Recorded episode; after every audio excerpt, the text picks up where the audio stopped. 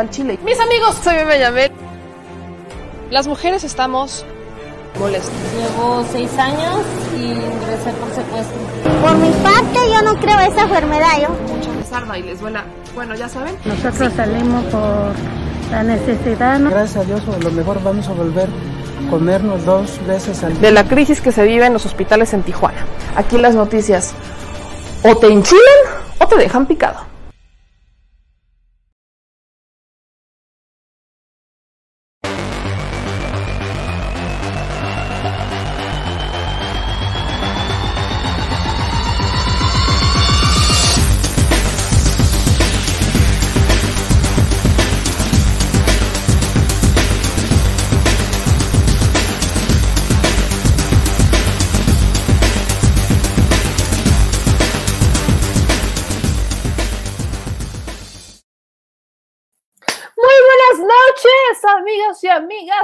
Están? ¿Cómo están en este lunes tan, tan curioso, tan mágico, tan divertido? Lunes trágico, mágico, musical, ¿cómo lo llamarían ustedes? Un lunes interesante, vamos a dejarlo así, un lunes interesante, en donde otra vez el Congreso, vaya, esto ocurre en todos los congresos federales, federal o locales, en donde el Congreso adentro o afuera se convierte en un ring de box. ¿no? Pero el asunto del día de hoy es que fue más allá que convertirse en un ring de box. Y los alcaldes electos de oposición en la Ciudad de México eh, fueron a solicitar hablar a un diálogo bastante álgido. No sé cómo, no sé cómo llamar el, no sé cómo tildar o cómo titular el diálogo que querían buscar, llamando a muchas personas a que fueran a armar un show que terminó saliéndose de control. Ahora sí que le salió el tiro por la culata, culata dirían por ahí. Pero de ese es un tema que tenemos que profundizar. Y mientras estábamos iniciando, veía por ahí uno que otro que viene por su dosis de terapia, ¿no? Ya veía por aquí uno que, uno que otro que viene por su dosis de terapia que está bastante molesto, está bastante frustrado con lo que se dice en este espacio y con el, el video de TikTok que subimos hace rato. Este, ellos les molestó mucho el video de TikTok, ¿verdad? Como que si no les gustó, no les gustó que uno se metiera a TikTok. Con la pena, pero es que hoy sí, ni cómo ayudarles, oigan, ni cómo ayudarles, compadres, ustedes solitos se los buscaron. Así que, chat, hoy es un lunes y así parece pintar toda la semana un lunes muy interesante. Ayúdenme a compartirlo, por favor. Ahora sí que ayúdenme a compartir este lunes de terapias, terapias gratis, terapias digitales. Benditas sean las terapias que vamos a, este, a dar el día de hoy. Insisto, este, dice Osvaldo, lunes de limón con mole. Lunes, un lunes muy interesante. Ahorita, si vienen, si no tienen el TikTok, ahorita se los paso. Faltaba más, faltaba más.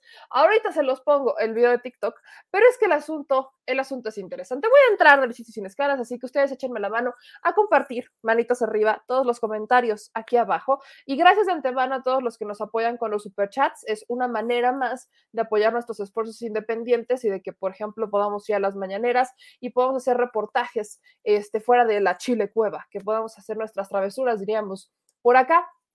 Gracias a los que se suman, gracias a los que comparten, gracias a todos los que nos están apoyando. Es gracias a ustedes que estos proyectos siguen adelante. Y pues entrémosle al tema. El día de hoy, en la mañana, un grupo de alcaldes de oposición se fueron a plantar afuera del Congreso de la Ciudad de México. Eh, ¿Cuál es el tema? ¿No? Estaban denunciando que no los querían dejar gobernar, que el Congreso había, había aprobado un periodo extraordinario para sesionar, y ahí es donde no me quedó claro si era por un asunto de presupuesto, que querían reducir presupuesto este, a las alcaldías, y, eh, o si era por un tema de seguridad o si era un tema de presupuesto a la seguridad. Nunca me terminó de quedar claro porque jamás lograron terminar de decir cuál es el motivo real de su protesta. Al final, todo se distorsionó y terminó siendo el foco Lía Limón, la alcaldesa electa de Álvaro Obregón, porque terminó con la nariz abierta, ensangrentada. Y bueno, morbo, imagen, sangre, la, situación se sale de control y todo se enfocó en la agresión o supuesta agresión a Lía Limón. ¿Por qué digo supuesta?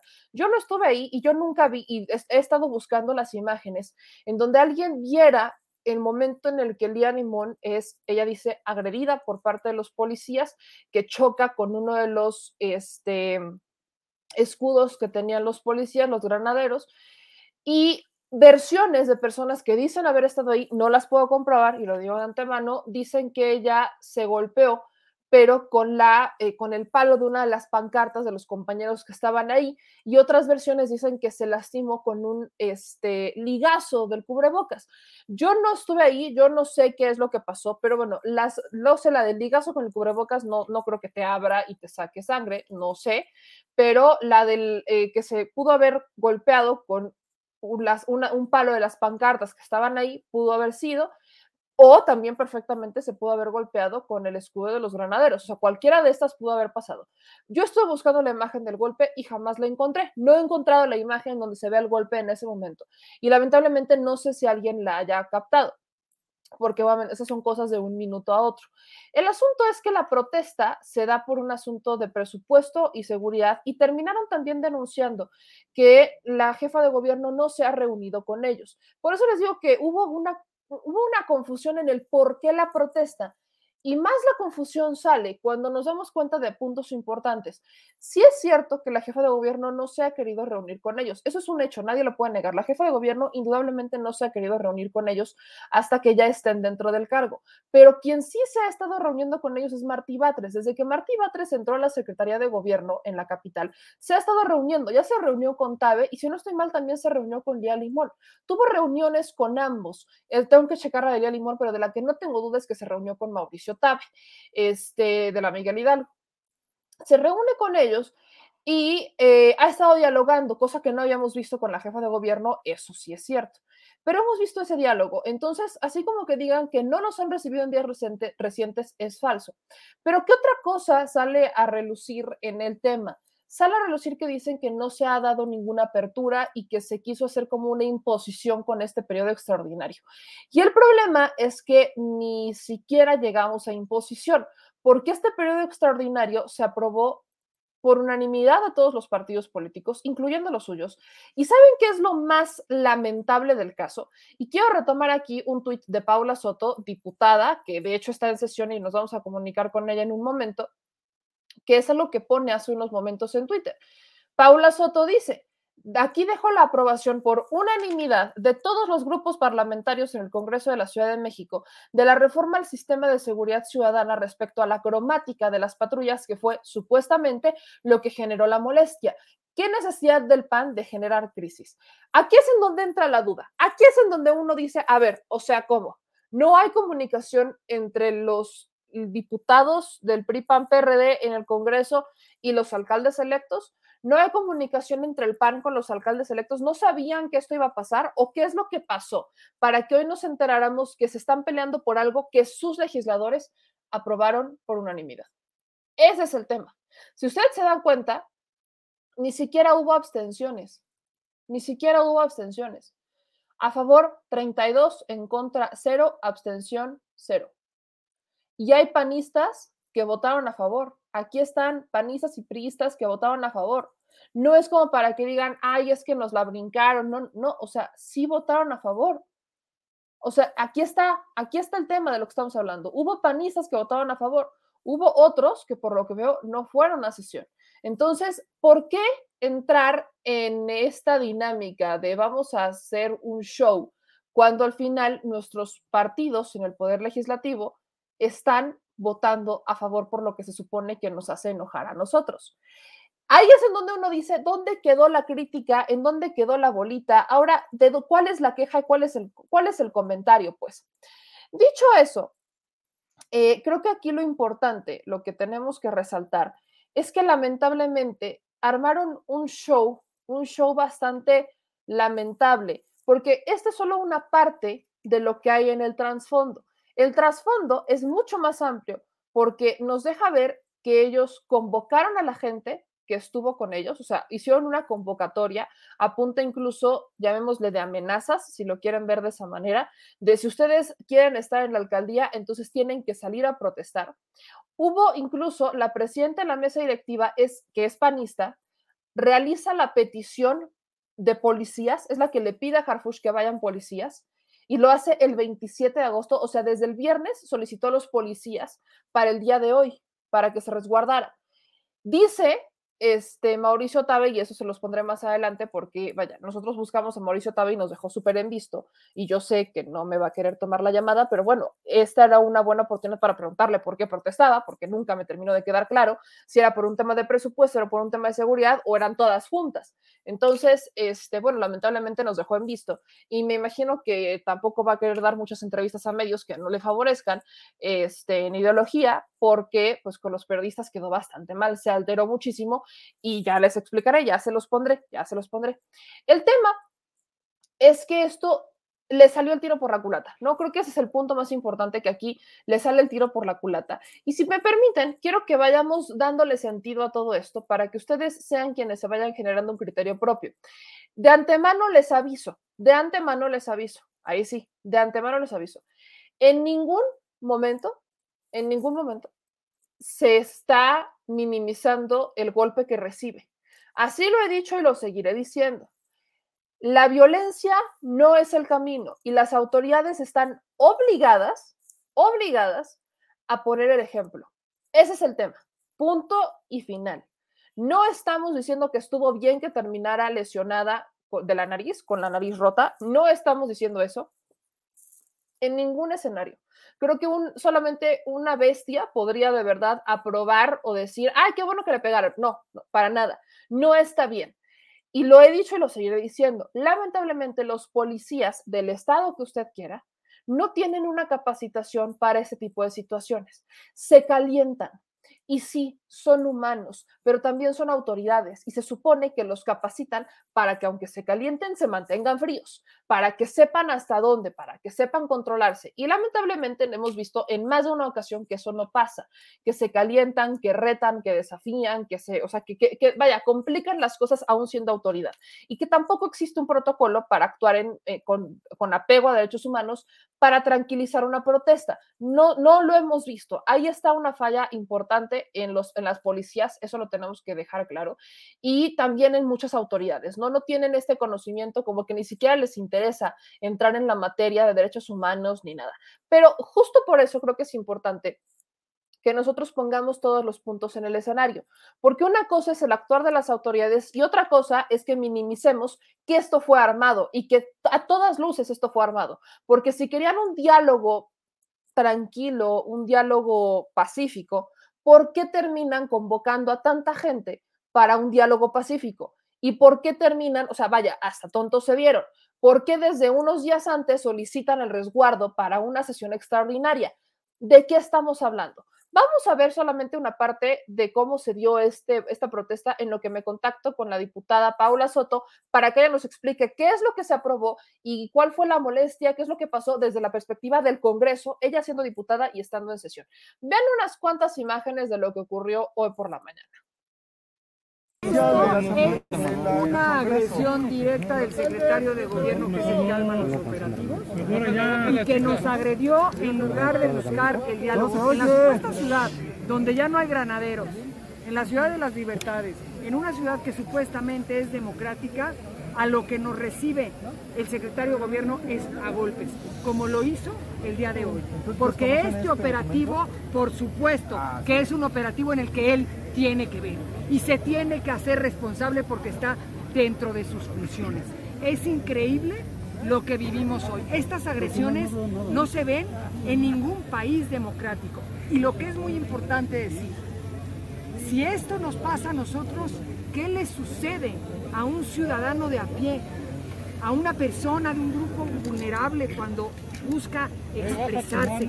Si esto nos, pasa hoy a los alcaldes electos, porque a todos nos agredieron, a mí me partieron la nariz, pero a todos, a, a le dieron toques, a Tania Larios, que aquí está también, le dieron toques, a Santa Loneos, jaloneos también, a Santiago y, a Margarita, que por aquí está Margarita. Sin embargo, queremos decirles que esto, perdóname, esto no, no, va a parar aquí. Nosotros no, no, no nos vamos a decidir, vamos a seguir caminando y vamos a seguir trabajando por la ciudadanía, por el gobierno que merecen todos los que viven en la Ciudad de México. Esto no nos amedrenta ni nos achica, vamos a continuar. Bien, la verdad es que van a querer voltear la tortilla y decir que nosotros somos los responsables, que el PAN pidió a la policía. A ver, que no se hagan bolas.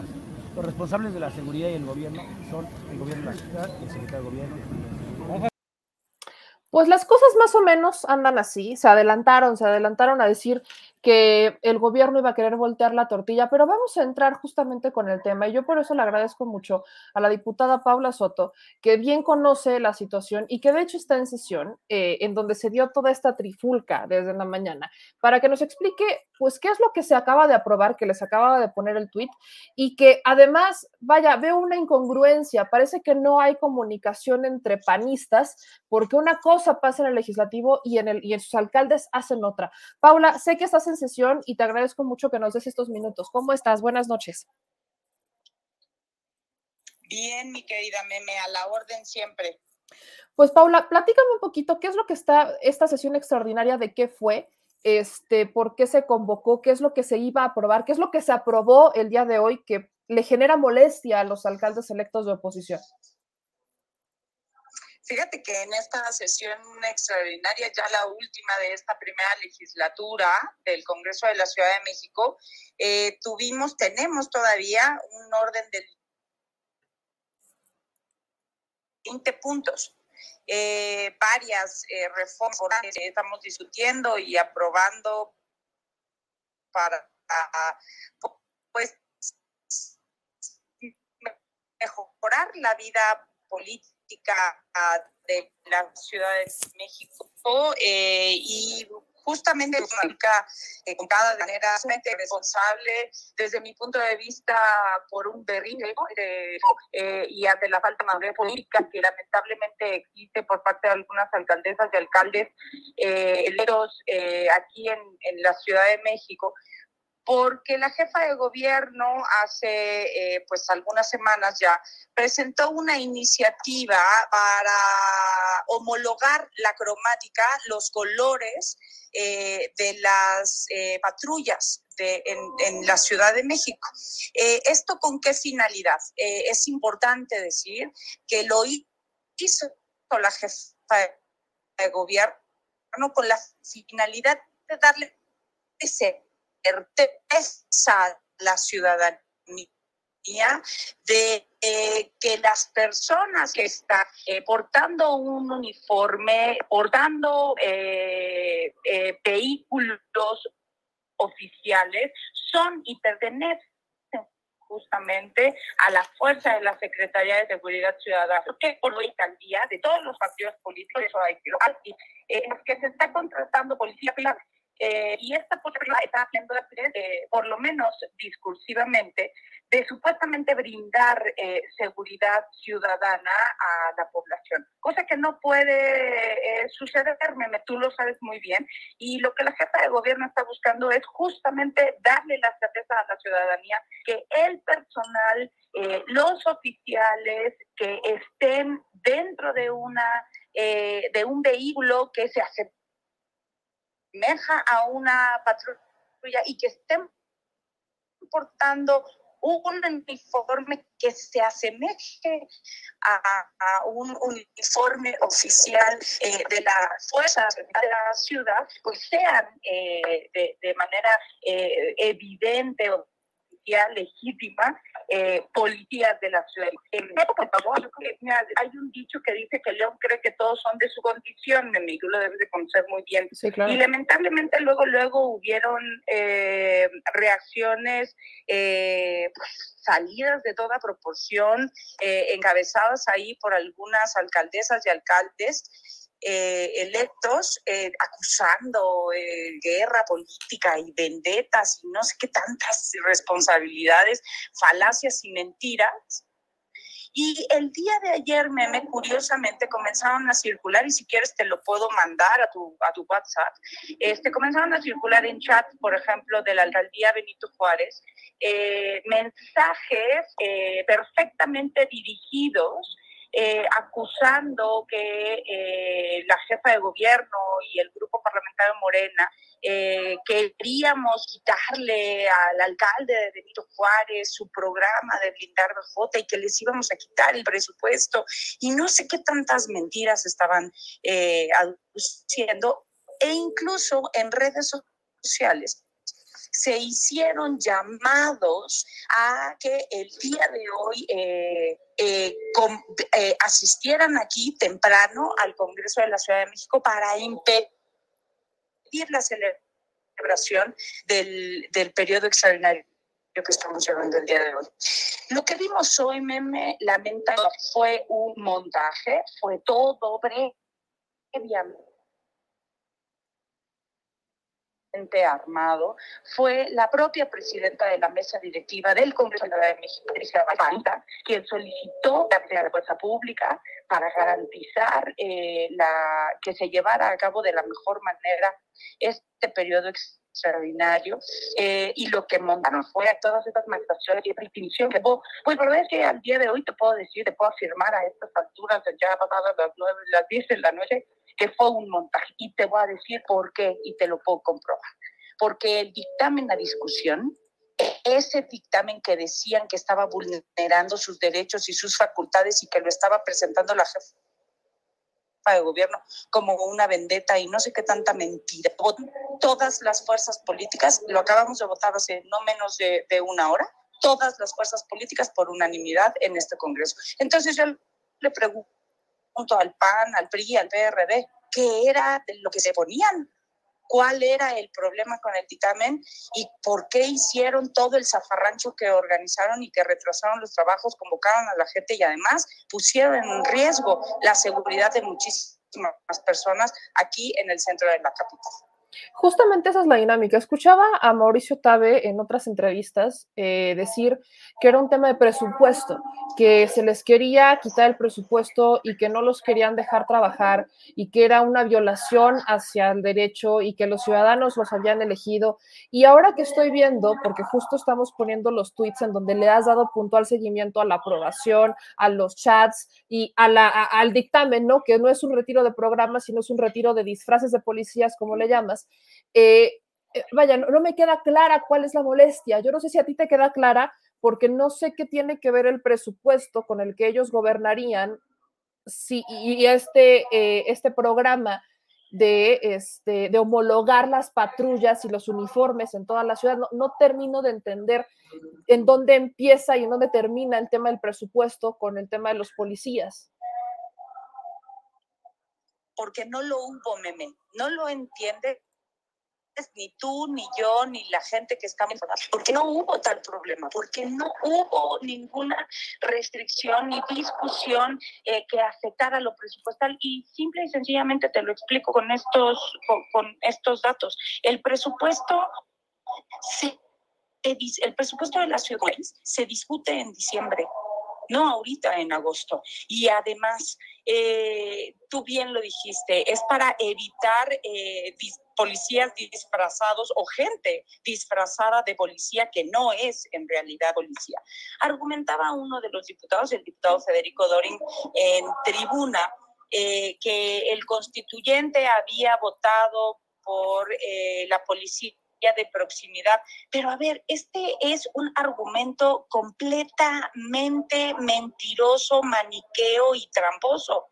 El que el constituyente haya votado porque en la ciudad exista la policía de proximidad, no quiere decir que esta dependa de las alcaldías. Y además recordemos, en la ciudad, en la capital del país, no hay policía, la policía, el mando policíaco está a cargo del gobierno de la Ciudad de México. Sí, en las alcaldías existe la posibilidad de que haya eh, eh, personal de la Secretaría de Seguridad Ciudadana, pero subrayémoslo, personal de la Secretaría de Seguridad Ciudadana, todo policía, en la Ciudad de México depende de la Secretaría de Seguridad Ciudadana del gobierno de la ciudad. Así de simple, así de llano. Lo que queremos, lo que, lo, que la, jefa de gobierno eh, pretendía con esta iniciativa que hoy ya es ella es reforma aprobada, es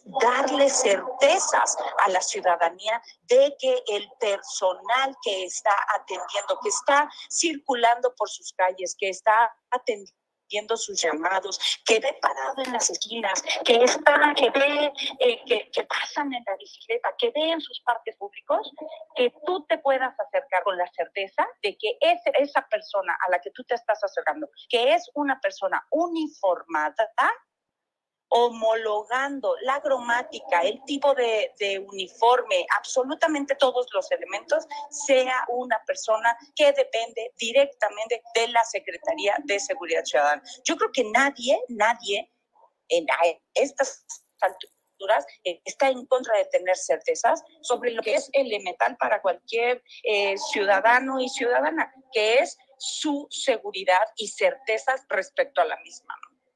Ahora, eh, me quiero centrar un poco en esto eh, de la petición que hace la presidenta de la mesa directiva a, de los policías. Eh, es algo que también se ha preguntado por qué ella hace la solicitud el viernes. Esta solicitud la hace el viernes y brinca mucho porque dicen, y ahí ayúdame a entender esto, que normalmente en sesiones se pide el resguardo de los policías. Eh, yo no sé qué tan normal sea solicitar el resguardo de policías eh, para una sesión extraordinaria que, bueno, ya vaya, no, no creo que le haya generado polémica, no debería de generarle polémica a la gente que se esté buscando certidumbre en que tengas plena confianza de que si tú ves a una persona eh, con uniforme y con una patrulla, digas, ah, es policía de la Ciudad de México, él me puede ayudar. Creo que a nadie le debería de generar ese, ese dilema, no termino de entender por qué habría un problema con eso, pero ¿es normal que se solicite resguardo de las policías?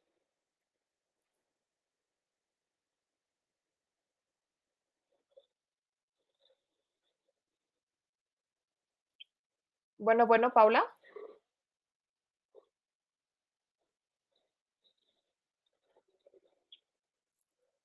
Pues parece que se nos cortó un poquito la señal. Voy a intentar reconectar ahorita con, con Paula, con Paula Soto. Porque me parece, fíjense que sí me parece muy curioso, me parece de verdad muy, muy curioso que estemos hablando de un dictamen que eh, creo que, insisto, a nadie le debería de eh, de brincar, a nadie en realidad le debería de molestar, ¿saben? A nadie le debería de molestar que tengamos este, a una, un dictamen en donde se esté hablando. Ahora sí, Paula, ya la tenemos de regreso. Se nos Perdóname, cortó. perdóname. No, este, acá eh, el- la pregunta que te estaba haciendo es si es normal que para sesiones como esta se solicite el resguardo de policías, porque la presidenta de la mesa directiva lo solicita el viernes y en entrevistas, te repito, eh, dicen los, los alcaldes electos que es muy normal, que es muy normal que este, se solicite el resguardo de los policías para este tipo de sesiones. ¿Es normal? No, mira, no, no vamos a hablar de normalidad. Esta es una sesión, eh, ciertamente no es ordinaria y no es ordinaria porque no estamos dentro del periodo, recuerda que tenemos dos periodos ordinarios eh, al año, ¿no? De, de- de sesiones. Y todo lo que no se realiza eh, en pleno, en, en ese, dentro de esos periodos ordinarios se le llama extraordinario. No hay nada en- de particular en esta sesión. No es normal, pero tampoco te puedo decir que sea eh, anormal. Lo que sí brinca, eh, y ahí sí quiero ser muy clara, meme, es que la solicitud que realiza la, la, presidenta de la mesa no la realizó a través de servicios parlamentarios, que ese es el camino eh, natural de la solicitud, porque servicios parlamentarios es el órgano que está al servicio de la mesa directiva y del Congreso, sino que ella de manera personal, desde su oficina personal, hace esta solicitud. Es por eso que nosotras como diputadas y diputados nunca nos enteramos, por lo menos el grupo parlamentario de Morena no estaba en conocimiento de que se había hecho esta solicitud desde, desde la decisión de la presidenta de la mesa directiva. Eso sería lo particular eh, en específico en este caso. ¿Consideras entonces que eh, desde la mañana que estuvieron mencionando que ahora es una instrucción de Martí Batres el que se haya llevado a los policías, que ellos han- hayan dado la instrucción y que probablemente esto, todo esto es una dirección de comunicación que ha tomado la propia jefa de gobierno, es como curarse en salud? Porque todo esto que te estoy comentando es algo que dijeron desde la mañana. O sea, desde la mañana lo están diciendo. Totalmente. me- A ver, y te lo digo eh, claro y contundente.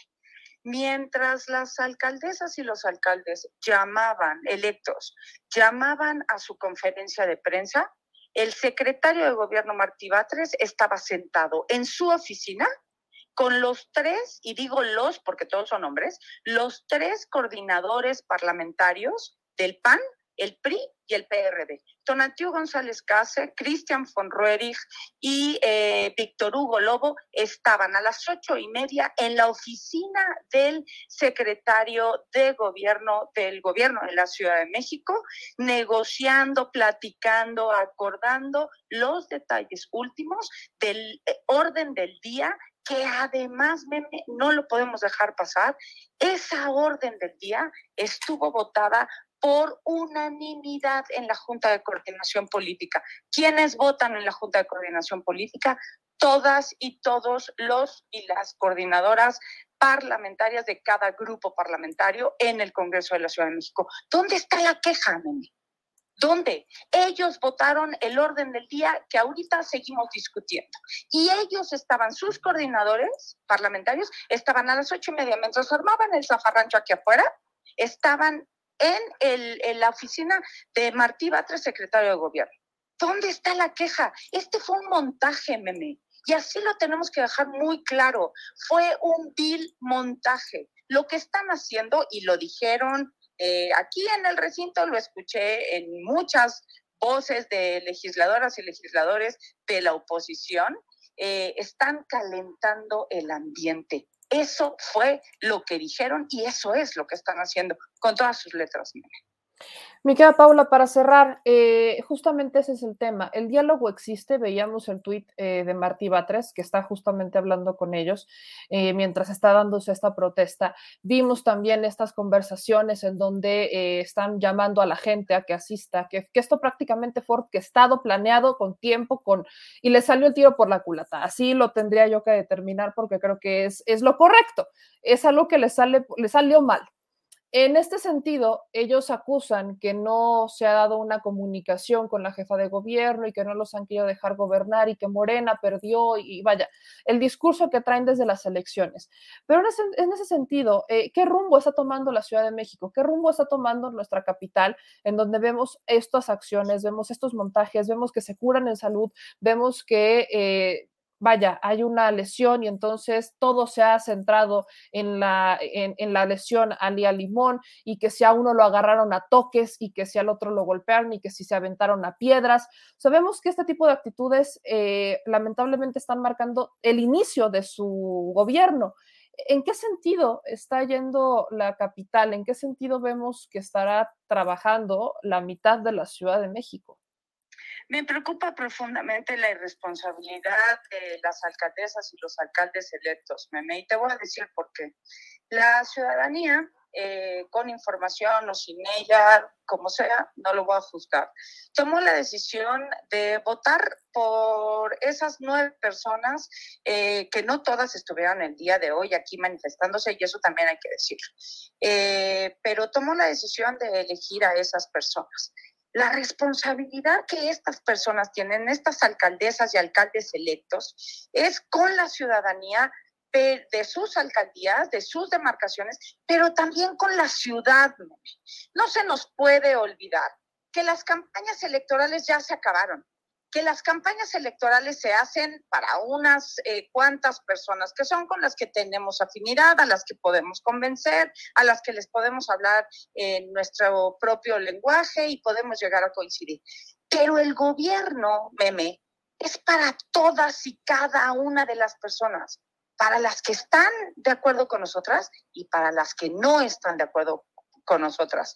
Y lo que están haciendo, o por lo menos lo que están demostrando de un, de, un tiempo para acá, porque también hay que decirlo, han estado eh, teniendo actitudes, formaron una asociación, han estado dando conferencias de prensa frente a las propuestas de la jefa de gobierno, este, han estado amagando, obligando a acelerar tiempos eh, para la entrega-recepción, no están este, respondiendo o respetando los tiempos institucionales que existen, porque hay que decirle a la gente, hay un marco jurídico que tenemos que respetar y se tienen que respetar esos tiempos, meme. Y esta gente lo que está demostrando es que quieren hacer eh, su capricho, ¿no?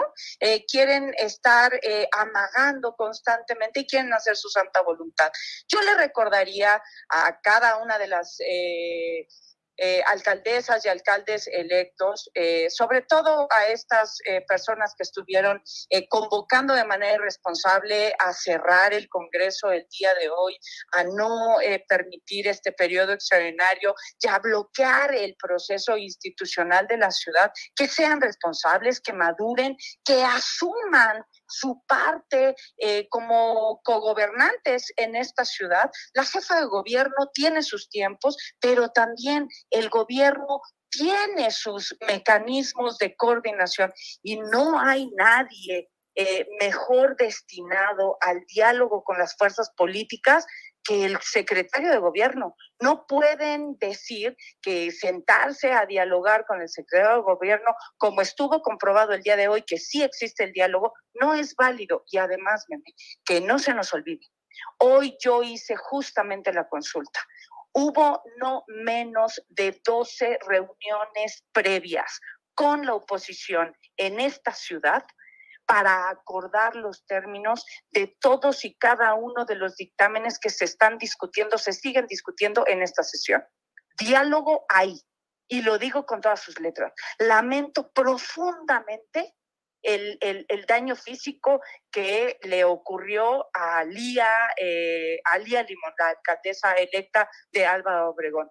Pero perdón, no podemos acusar violencia cuando somos nosotras quienes de alguna manera estamos siendo partícipes y convocando a esa violencia, porque también violentar los procesos institucionales de esta ciudad, como llamar a que una sesión en el Congreso no se lleve a cabo y bloquear calles, eso también es violencia.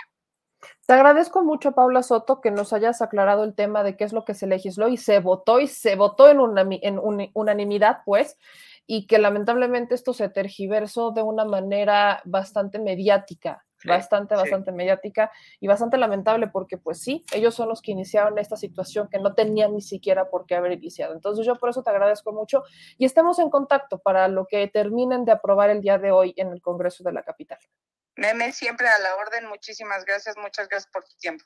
Muy buenas noches, gracias, Pau. Abrazo pues ahí está, ¿no? Esa era mi duda, ¿no? Mi duda, mi duda en el, en, el momento determinado era, bueno, ¿por qué protestaron, no? ¿Cuál era la protesta? ¿Cuál era la queja?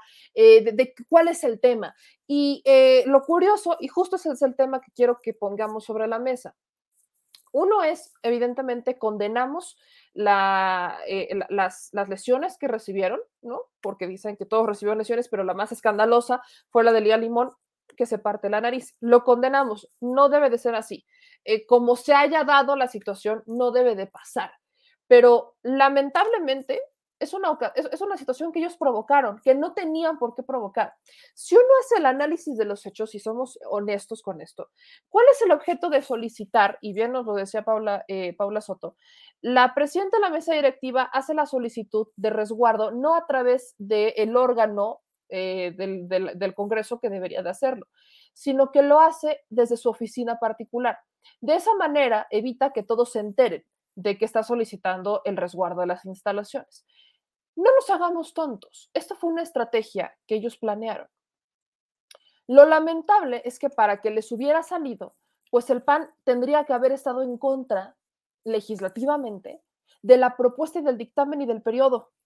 Y el PAN no se opuso. El PAN no se opuso. Y si el PAN no se opuso, entonces terminó dejando en ridículo a los alcaldes electos que son del PAN. Porque es una tontería, perdónenme, decir que en el legislativo se aprueba una cosa y los alcaldes electos estén metiéndose por otro lado. Ahora, como les digo, diálogo efectivamente con la jefa de gobierno no se ha dado el diálogo, eso es cierto. Ella no los ha querido recibir hasta que sean alcaldes en funciones, así lo dijo. Podemos cuestionarlo, podemos criticarlo, sí, pero quien sí los ha recibido es Martí Batres, el secretario de gobierno, al que hoy acusan de ser el responsable de ordenar que los policías se les fueran a los golpes, cuando los policías no se les van a los golpes en realidad. Los policías están pues en resguardo, están, están justamente resguardando las instalaciones, que si obviamente empiezan a forcejear y van con las personas que van, que fueron muchas personas, bueno, empezamos a ver que no nos queda claro esto de, ah, obviamente iban a, a buscar un diálogo. ¿Cuál buscar un diálogo? Primero, si quieren buscar un diálogo y sabían que sus pares, ¿no? Que, gente de su partido estaba a favor de este dictamen, la lógica indica que tendrían que haber ido con ellos primero, para empezar.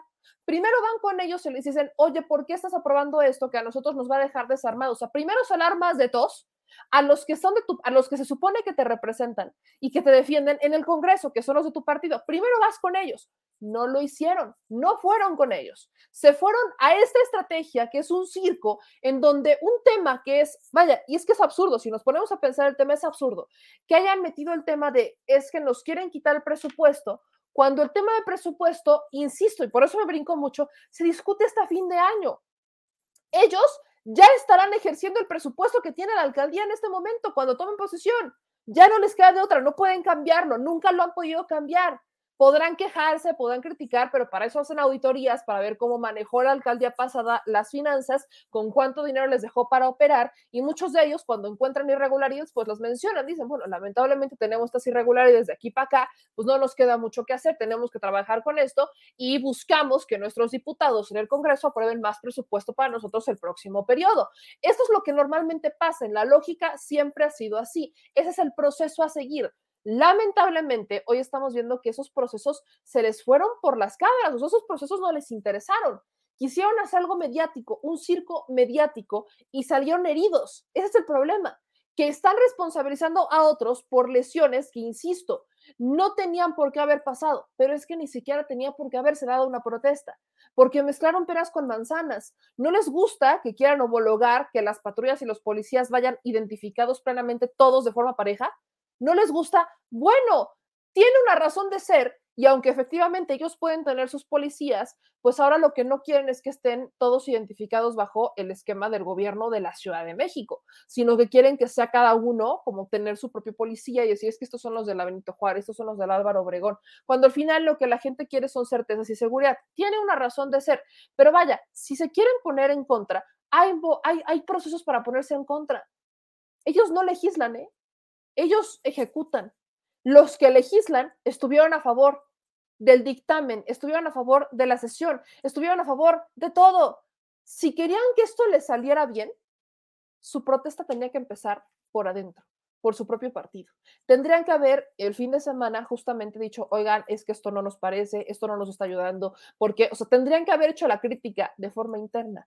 Pero como mediáticamente, insisto, todo lo que estamos analizando en este momento son estas mismas estrategias de comunicación política, lo que no quieren dar a entender es que hay una ruptura, o que no hay diálogo, o que esto es un montaje, y cualquiera de las tres está mal. Por donde usted la quiera ver, está mal. Los procesos para hacer la queja existían, pero ahora, con todo este circo, eh, ellos están queriendo hacer ver que todos los que estamos cuestionando su forma de actuar estamos a favor de que hayan golpeado a una mujer. No, no estamos a favor y por eso insisto, hay que separar las cosas, hay que separarlas profundamente. No, no mezclemos peras con manzanas. Ellos lo que hicieron estuvo mal. Los que, si es que el golpe se lo dieron los policías, también estuvo mal. Pero, a ver, aquí no me vayan a decir que ellos se ven bastante este, amables, ¿no? No me digan que en las imágenes se les ve a ellos bastante pacíficos. Digo, seamos honestos. Ahí estamos viendo a Sandra Cuevas, la alcaldesa electa de la Cuauhtémoc. Véanla, ella cual rockstar, ¿no? O sea, pasándose a los policías, pasándose a la gente, pasándose a todos, que la cargaran, que, se la, que la metieran hasta adentro. Y luego, lo peor del caso es que ellos empezaron hasta a desconocer a las propias personas que los acompañaron. Eso es lo triste y ese es el mensaje que tengo para aquellos que se prestan a ese tipo de juegos. Yo sé que lo hacen a cambio de lana, ¿no? Eso me, me queda perfectamente claro. Pero creo, creo que la crítica se debe de hacer yo no sé si usted se enteró, si usted participó o conoce a alguien que participó, que se prestó a este show. Yo no sé si usted sabe que solamente lo utilizaron y que luego lo desconocieron. Porque hubo un momento en que dijeron, es que son vecinos. Es que son vecinos que nos vienen a apoyar porque están en contra. ¿Están en contra de qué? Muchos de los que estaban ahí eran del PRD. Y el PRD, si algo todavía tiene, son los grupos de choque particularmente en la Ciudad de México, quien más maneja los grupos de choque en partidos políticos es el PRD. Y había muchos del PRD que terminaron siendo desconocidos, les dieron la espalda. Vaya, les dieron la espalda. O sea, por eso a ellos los apoyan, a los que les dan la espalda, apoyan a la gente que solamente los convoca, los utiliza y después los desconoce. Eso es lo que realmente están apoyando. Aquí hay más imágenes, o sea, aquí hay más imágenes, estas son del Heraldo, en donde está eh, Lía Limón, no me van a decir que ella está muy pacífica, ¿no? Porque obviamente también está empujando a los granaderos. O sea, ella muy pacífica estaba, yo no la veo tampoco tan pacífica y no tampoco estoy diciendo que se lo mereciera, no empiezan a confundir peras con manzanas, no va por ahí. Pero aguas, yo también he estado enfrente de manifestaciones, yo he cuestionado a la policía porque no tiene protocolos para actuar, pero lamentablemente también existe una provocación ahí dentro. Ahí hay una provocación. Esto fue un esquema de provocación. Y es que eso es lo lamentable. Si tienen quejas, si tienen críticas y las quieren hacer, existe una manera de hacerlo, existe una vía para hacerlo. Y no la utilizaron. Entonces, ¿qué es lo que pasa con su queja, su crítica? Simple y sencillamente se destruye se desenmascaran solos. Ese es eso es lo peor del caso, que aquí nadie tuvo que, ay, vamos a desenmascararlos. Sí, no, ellos dejaron todo al aire, dejaron todo al aire libre para que miren cómo la regué en todos estos pasos, todo esto, así la regamos. No, o sea, realmente lo hicieron. Ahora, para darle secuencia a todo, eso es lo que contestó Martí Batres en la mañana, justamente dándoles el, pues yo le daría el telocico, si así lo quieren llamar, porque fue un, me extraña mucho que sabiendo cómo son los procesos y que teniendo un diálogo, se dé esta circunstancia, porque el peor escenario es que dicen que no se les ha dado diálogo y ya tienen citas, ya tenían citas programadas para sentarse a dialogar sobre lo que necesitan sus alcaldías. Entonces, ¿dónde quedó la coherencia? Creo que no es requisito, creo que de hecho es requisito no tener congruencia cuando quieres militar en el PAN. Vea usted y escuche lo que dijo Martí Batres por la mañana. Muy buenos días, amigas y amigos de los medios de comunicación. Queremos comentar con ustedes seis puntos eh, relativos a el día de hoy. En primer lugar, eh, tenemos un periodo extraordinario que se realiza en el Congreso Local de la Ciudad de México. Dicho extraordinario fue convocado con el acuerdo de todos los grupos parlamentarios. No es una convocatoria unilateral de algún grupo parlamentario o de la mayoría, sino que este tiene el aval del PRI, del PAN, del PRD, así como del PT, del PES y de Morena. Hubo consenso en convocar este extraordinario y también hubo un consenso en cuanto a los temas a tratar en el extraordinario. Los temas que están ahí fueron los que se consensaron entre todas las fuerzas eh, políticas representadas en el Congreso. En segundo lugar, quiero señalar que hubo una solicitud de la presidenta de la mesa directiva, Ana Patricia Báez Guerrero, que forma parte del grupo parlamentario del PAN en el Congreso, para eh, pedir la presencia de la fuerza pública fuera del recinto legislativo. Eh, esto por motivo de la realización de este periodo extraordinario de sesiones y en virtud de sus propias facultades hizo esta solicitud. En tercer lugar, quiero señalar que en el momento cuando ocurrieron acontecimientos que se han comentado en diversos medios de comunicación, yo me encontraba reunido precisamente con los coordinadores parlamentarios de los grupos de la oposición, del PAN, del PRI, del PRD, los diputados Cristian von Roerich, eh, Tonatiu González y Víctor Hugo Lobo. Eh, no había necesidad de ningún forcejeo, bastaba con una llamada que nos hicieran, ya sea a mí o a los propios coordinadores, para que pudieran acceder los alcaldes a la sesión del Congreso local. Por cierto, en cuarto lugar, los alcaldes están citados con la jefa de gobierno los próximos días 2 y 3 de septiembre eh, nos extraña mucho esta situación. Yo los he recibido a todos los que han querido.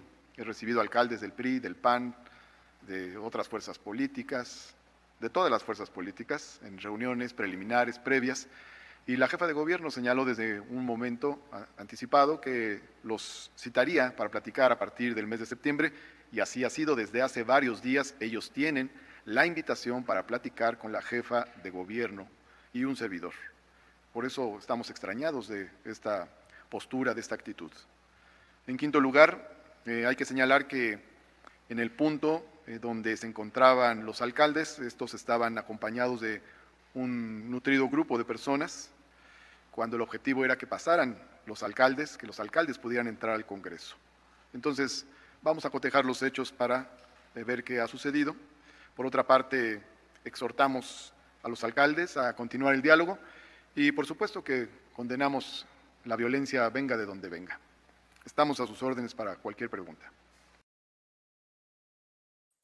Esa es la dinámica, ese, es el punto, eso, eso, a eso me refiero.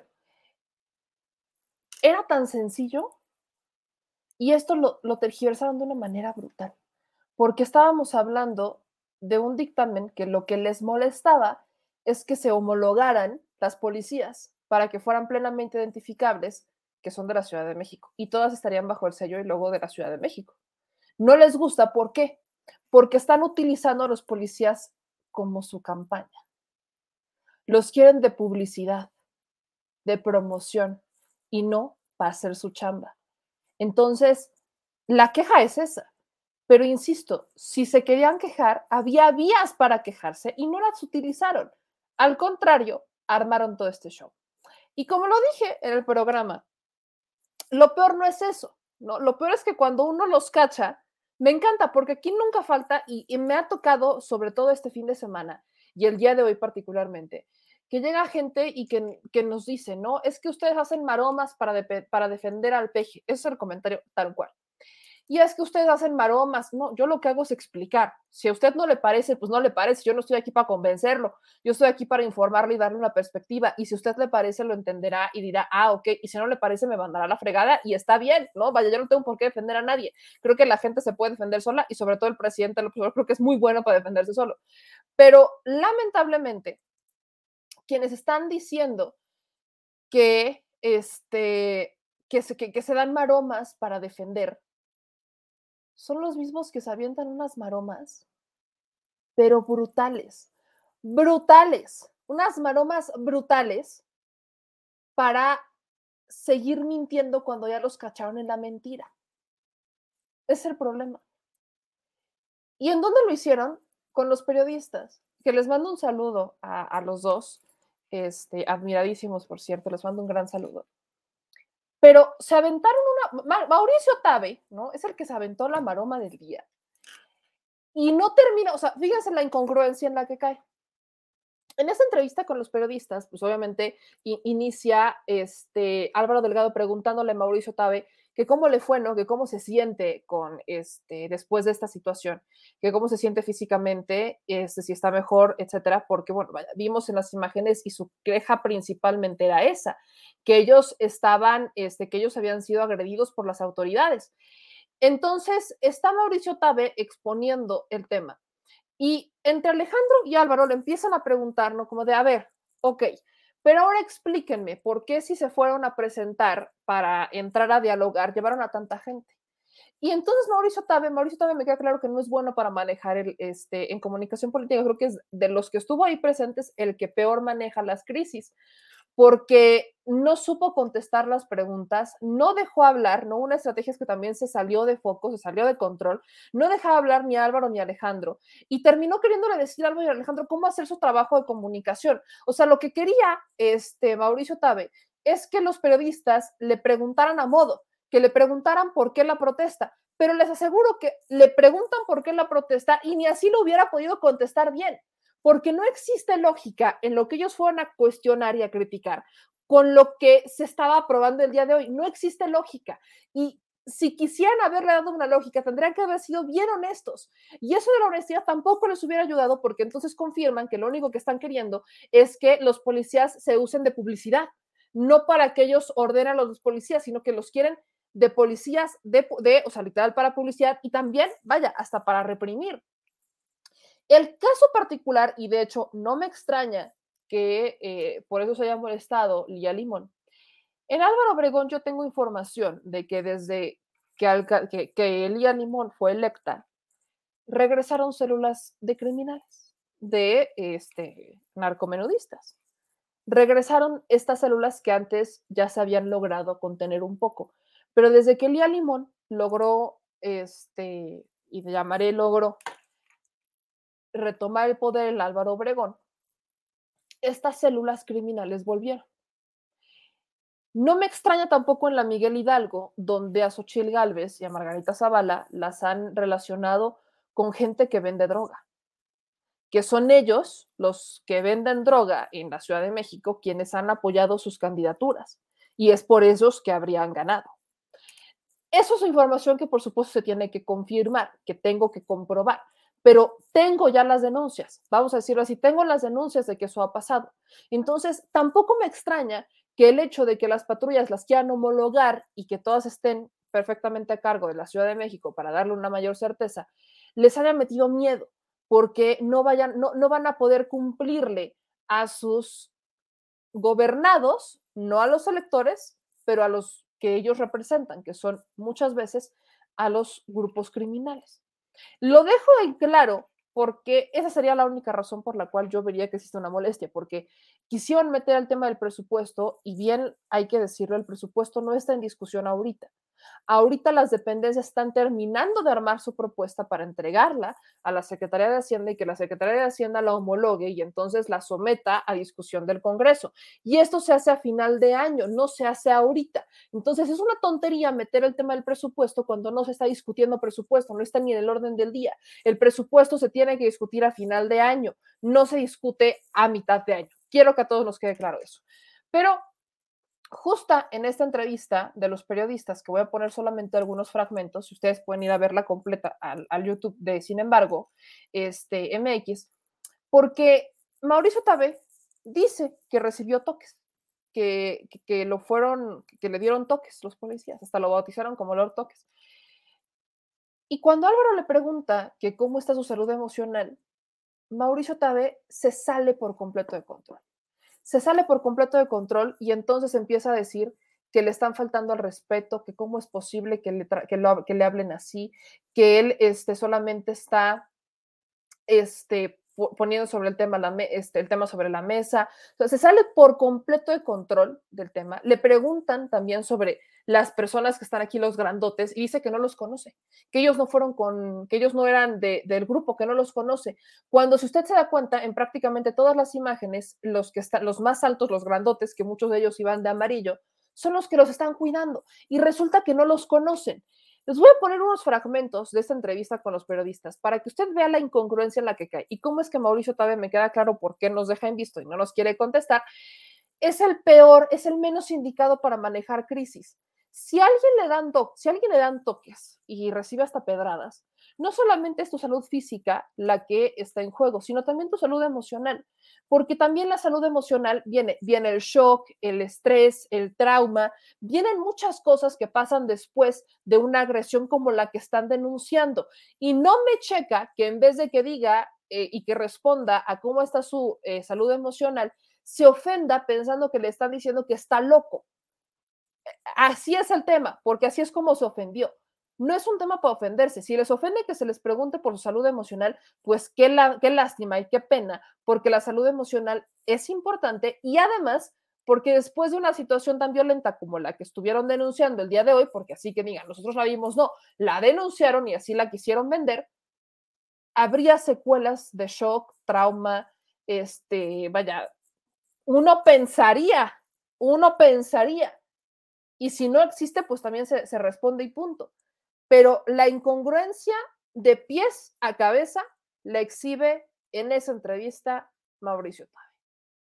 llevaron ustedes esos gigantones? No, esos gigantones no son nuestros. Si te fijas lo que están haciendo, lo están aventando. Las, y las piedras, ese no es un gigantón. Las, piedras, las, piedras, que volaron son de la policía. Dejaron los palos, es que dejaron los palos la policía, las macanas por ahora usar las piedras. Vamos, vamos para atrás en este gobierno. La verdad, mira, te lo voy a decir así, ustedes, ustedes pueden consignar lo que quieran. Yo, yo lo viví, yo sentí las descargas eléctricas en la espalda por parte de la policía. Y yo no soy un violento. Yo lo único que sí digo es, déjenme pasar y déjenme decir las cosas. A mí me aventaron, me, me pusieron, y, y, eso, y eso lo vi de los policías. No me lo cuentan. A una diputada que estaba ahí al frente, le robaron el celular los policías estaba grabando y como no quieren, no quieren que se vea la represión policíaca, porque esta es la policía democrática de la 4T, como no quieren que se vea, prefirieron arrebatarle el celular y robarle el, el celular y le metieron unos toques. Yo vi, a mí no me lo cuentan. ¿Y por qué ellos no sacan imágenes de nuestros golpeadores? Porque no existen, porque lo único que existen son provocadores por parte del gobierno quienes han sido profesionales de la provocación, no les vamos a disputar nosotros el título, por Dios. O sea, nosotros llevamos meses pidiendo diálogo político, no provocación. Híjole, yo creo que sí, Mauricio. Yo creo que sí. Hay, la, hay una, en, la propia alcaldía, en la alcaldía de Benito Juárez, de donde tú eres, la biografía de violencia de los panistas está documentada, ¿eh? Ya. yo te puedo eh, decir algo. No, no, por eso. ¿Fueron ustedes a provocar? Mira, yo te voy a decir algo. En el momento en que tomaron la decisión de posponer la transición y quitarnos facultades, dime qué es eso. ¿Un gesto de diálogo con los actores de la oposición o de provocación por parte del gobierno de la ciudad? Esa es la realidad. Les ardió durísimo la derrota electoral y piensan que cobrándosela a los vecinos que viven en las alcaldías donde va a gobernar la oposición, ellos van a ganar. Están perdidos, verdad. Y lo que necesitamos es encontrar diálogo político, de verdad, darle carpetazo a esa historia y ponernos a trabajar por los vecinos. Yo me siento las veces que sean, si me necesita la jefa de gobierno, yo voy con mucho gusto, simplemente para dejar claro algo. Dejen de quitarle facultades a los alcaldes. No queremos que nos recorten presupuesto porque si nosotros dejamos pasar estos incidentes del último mes, ya quiero ver cómo viene el presupuesto, ya, ya quiero ver cómo van a empezar con sus carpetitas de investigación, sus persecuciones frente a la UIF y una serie de inventos de persecución política. De verdad, sí es una señal de alarma, es una señal de alarma democrática, pues de un régimen que no acepta la oposición y que lo que no gane en las urnas lo intenta arrebatar a fregadazos. Oiga, Mauricio Tabe, le pregunto esto. Ustedes sabían, porque ustedes pidieron a la autoridad eh, que, que mandara policías, ustedes sabían que había policías ahí. Es decir, lo pide alguien de ustedes, pide eh, que se presente, que, que exista ahí una eh, policías en las afueras. Ustedes llegan a buscar un, un diálogo, pues a entrar al, al Congreso y no es que por magia esté una valla de policías porque lo pidieron, eso están ahí. Una valla a ver, un objetivo policíaco que ya quisiera ver que lo hubiera eh, metido la policía para detener un delincuente. Oiga, un despliegue de, policía termino de, está, está bien, lo termino de contarlo, pero ustedes llegan con gente, no llegan los alcaldes, llegan ustedes con gente y usted lo sabe porque ustedes, eh, pues usted es un político, usted lo sabe eso, que si usted llega a 100, 200, 300 personas, vecinos, es muy difícil después controlarlos, eso, eso usted lo sabe. Entonces, por un lado, déjeme le doy los datos duros. Por un lado, ustedes piden que haya policía y luego por el otro lado, ustedes llevan gente que normalmente, seamos honestos, es gente que se enfrenta con mucha facilidad. Ve en el policía no, no una persona cercana a él, ve históricamente así ha sido. Ve al otro, al, otro que lo agrede, al otro. Los policías este, han sido en México en, históricamente unos verdaderos cabroncitos, para decirlo muy, muy este, en una buena palabra. Pero ustedes llevan a la gente ahí, piden el operativo y luego llevan gente, Mauricio. Es ahí, alcalde, con mucho respeto, donde yo le pregunto a ustedes, ¿qué no previeron ustedes que esto podía pasar? Mira, yo, yo te, te lo digo muy claro. Yo hablé con la presidenta del Congreso y ella dio muy claro, primero, la solicitud de que hubiera apoyo de la policía. Segundo, nunca pidió un operativo para detener, permíteme, nunca pidió un operativo para detener el paso de manifestantes. Normalmente cuando ha habido manifestaciones eh, afuera del recinto, hay un grupo de 20, 30 policías que resguarda el recinto. Ahí está el tema. Así clarito se las pongo. Dice Mauricio Tabe que el resguardo lo pide la eh, presidenta de la mesa directiva porque había manifestaciones. O sea, ¿quién convocó las manifestaciones? Ellos. ¿Quién sabía que iba a haber manifestaciones? La presidenta de la, de la mesa directiva de la Cámara de Diputados. ¿Quién habló con ella? Mauricio Tabe. Les digo, les salió mal la jugada, pensaron que este tema se iba a quedar ahí. Ellos organizaron la protesta, se comunicaron con la presidenta de la mesa directiva, que es panista, la presidenta de la mesa directiva, que es panista, pone a los policías, se hace todo un show mediático y eso es lo que ellos querían. Ese es el objetivo, eso es, lo que ellos querían. A eso quería llegar, por eso les dije, solito, solito, solito se enredó, solito se enredó, nadie, nadie le puso el pie, nada se quisieron curar en salud, se quisieron adelantar a lo que sabían que iba a pasar, porque efectivamente ellos lo organizaron todo, desde que estuvieran ahí los policías hasta las personas que iban a llegar, sabían a quienes habían convocado. No, esto no se salió de control porque es que por culpa de los policías, no, esto fue planeado. Fue planeado con la presidenta de la mesa directiva de la Cámara de Diputados. Fue planeado. Lo peor del caso es que estuvo mal planeado. Tienen que aceptar que estuvo mal planeado. Si querían foco mediático, bueno, con, simple, con el simple hecho de haberse presentado ahí hubieran tenido, pero no lo hicieron. Lo único que lograron estos señores fue armar un show mediático, una de ellas sale herida y entonces es culpa del gobierno porque es inmediatamente el speech que toman. Por eso quería justamente retomar esta parte, porque les dije, desconocen a las personas que los acompañan, a los que convocan. Dos, dice que efectivamente, pues él le avisa a la presidenta de la mesa directiva porque, y después, aunque lo termina diciendo, yo creo que sin darse cuenta, que estaba la protesta, o sea, protesta que ellos convocan, porque están los mensajes en donde ellos están convocando las protestas. Entonces, ¿a, quién, le, ¿a quién le queda todavía duda de que esto se les sale de control? No lo hicieron bien, perdón, no lo hicieron bien. Querían hacer algo mejor, más armado, no lo hicieron bien. Miren, ahí está el chat de uno de tantos chats, es, este, es de Tlalpan Jona, ¿no? Aquí dice, eh, buenas tardes, mañana la jefa solicita la presencia de todos los líderes y promotores que participaron en la campaña en un bloqueo en Donceles. Organícense para poder mandar camión. La jefa acaba de decir que es obligatorio. Los camiones saldrán a las 5.30 am para llegar a las 6.30 de la mañana. Repito, es obligatorio, es todo el día. Quien quiere estar en la alcaldía es momento de demostrarlo. Se aprobó un tercer periodo de sesiones del Congreso de la ciudad, los fines quitar presupuesto y facultades a las alcaldías, enfocado claramente en acotar a las alcaldías de la una. Se realizará bloqueo en Donceles. ¿En qué momento se habla de presupuesto, señores? El presupuesto se discute hasta fin de año. Hasta para pasarles el mensaje son malos, hijos. El presupuesto se discute a fin de año, no se discute ahorita. El presupuesto que ya se dio, ya lo tienen las alcaldías, ya no se lo pueden quitar, ya lo tienen, desde inicio de año lo tienen. ¿De dónde sacan que ahora les van a quitar el presupuesto?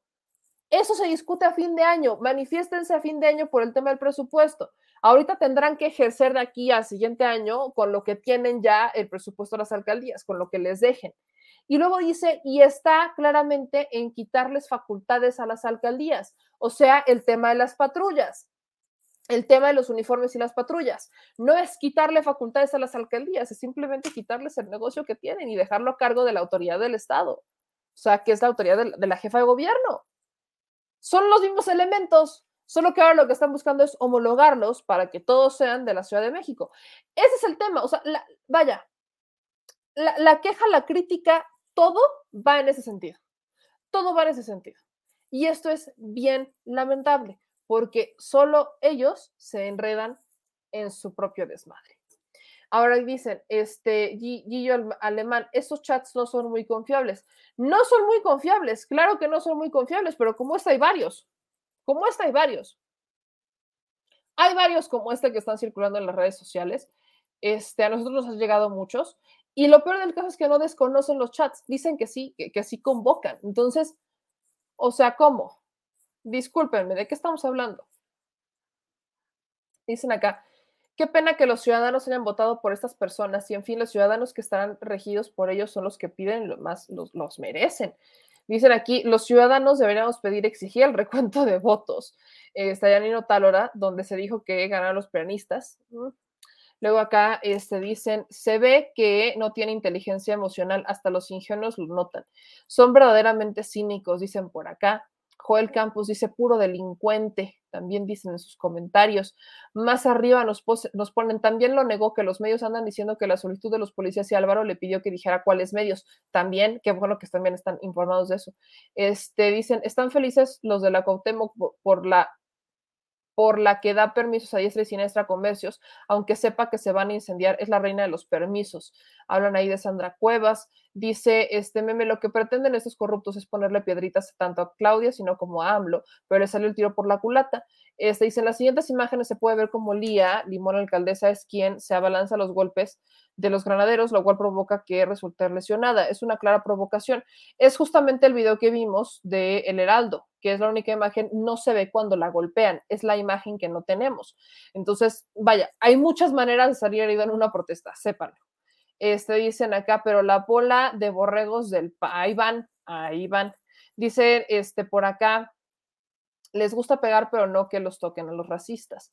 Luego aquí nos dicen este, en sus comentarios, hay mucho niño fresa que está embobado con el pan como si fueran de gente avanzada. El asunto es que el análisis de aquí es todavía más amplio. ¿Por qué? Estas imágenes, fíjense que ya no son bien conocidas. Bien conocidas que no son estas imágenes. ¿Por qué? ¿En dónde las hemos visto? Aquí mero. Ahí las hemos visto. Sí, sí, sí. Cuando dicen que México se va a convertir en una Venezuela, me queda claro que hay quienes insisten en que así sea, pero no de la manera en que nos la quieren vender. Antonio Villegas Villamil sube este tweet haciendo una comparación justo de fotografías, en donde, bueno, ahí está Juan Guaidó queriendo entrar al Congreso en Venezuela, así, y ahí está Sandra Cuevas. Dice eh, el tuit de Antonio Villegas, sí o no es un pinche montaje tipo OEA Almagro, viene el manual golpista, qué casualidad. Ahí no para, ahí no para, permítame, se lo comparto porque aquí no para. sino que hay otro tuit de Antonio Villegas que me causa la neta todavía más risa, porque la comparación sigue. Métete hasta adelante para que te repriman y los medios denuncien la brutal dictadura. Así lo hacemos con Guaidó, el puro Manuelito de la OEA Almagro a buscar ideas fuera. Ahí están las imágenes. Ahí están las imágenes. Algo bien similar a lo que está pasando o lo que pasó más bien en Venezuela. Ahí sí, ahí están, ahí están, ahí están. Sus, sus mensajes, sus mensajes, este, completamente tergiversados, vamos a decirlo. Esto es lo que yo lamento. Lamento profundamente que haya mucha gente que se esté dejando llevar por esta ola de eh, lamentables, lamentables políticos que, eh, pues sí, hay que decirlo, son ridículos. Y hablando de represión de policías, hay algo que sí quiero mencionar que ocurrió el fin de semana y no me quiero quedar callada con el tema, porque no podemos permitirlo y quiero explicarles por qué. Empezaron a circular estas imágenes en en la frontera, en Chiapas. Son, si ustedes se dan cuenta, efectivamente, la Guardia Nacional está intentando evitar que entren migrantes. Estamos hablando de una caravana migrante y la inmensa mayoría de Haití. A ver, pongamos el escenario de donde vienen, de Haití. Acaban de sufrir un terremoto, les mataron al presidente, etc. Eh, no se han recuperado las tragedias que ya tenían y ahora aquí estamos. Entonces vamos con estas imágenes en donde se, efectivamente se ve a dos funcionarios, ya que le digo, una cosa es la Guardia Nacional, que está haciendo la chamba a, las que, a, la que los mandaron a la frontera, que es evitar que pasen los migrantes, así es cierto. Y después vemos a dos funcionarios del Instituto Nacional de Inmigración, que son los que golpean brutalmente a uno de los migrantes. Lo patean y eso, a ver, está mal, no podemos decir que está bien, no, no está bien, está mal. Unos me decían, es que lo que nadie dice es que este migrante estuvo incendiando plazas en Chiapas. Ojo, si él cometió un delito, tendrá que hacerse responsable por ese delito. Pero la autoridad tiene que seguir un protocolo, tiene que seguir un manual para realizar detenciones, que para eso son autoridad. Es exactamente el mismo tema. El Instituto Nacional de Migración, lamentablemente, todavía tiene una mancha muy corrupta en dentro. No lo han logrado limpiar al 100% y hay que dejarlo claro. Les recuerdo, ¿se acuerdan? Y se los voy a seguir recordando de este asesinato de migrantes en Tamaulipas, en donde incendiaron una camioneta para que se pudieran por ahí perder los rastros de qué es lo que había pasado, que estuvieron involucrados policías de Tamaulipas. La camioneta ¿Quién la dio? La camioneta la tenían retenida en migración, los del Instituto Nacional de Migración. ¿Y quién dejó salir esa camioneta? Los del Instituto Nacional de Migración. Entonces, en el Instituto Nacional de Migración, si algo nos debe de quedar claro, es que todavía existen elementos corruptos. Bueno, este asunto lo denunciamos, el Instituto Nacional de Migración está investigando los hechos, dice que no se tolera porque efectivamente existe un manual, existe un protocolo y esto no se tolera. Y ya dieron, ya identificaron con los funcionarios que están viendo en imagen, que son los que están pateando migrantes.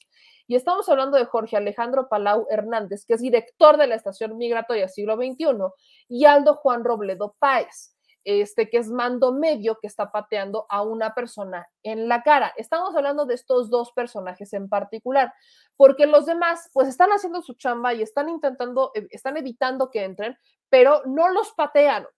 Los que los patearon son Jorge Alejandro Palau Hernández, que es director de una estación migratoria, y Aldo Juan Robledo Páez, mando medio, perdón. Son ellos quienes cometen este acto violento. No se vaya usted por la tangente, no se me vaya por ahí. Si el migrante los estuvo atacando, se les fue a las palabras, los golpeó y todo lo que usted quiera, sí, pudo haber pasado, yo no lo estoy descartando, pero eso no justifica la manera en la que se realiza esta detención. Ahora, si este es el director de la estación migratoria, ¿qué nos vamos a esperar de los demás? Perdón, ¿qué nos vamos a esperar de los demás? Seamos honestos. La autoridad es autoridad y cuando alguien va a trabajar en un lugar como migración, sabe que su chamba no va a ser fácil, va a ser todo menos fácil.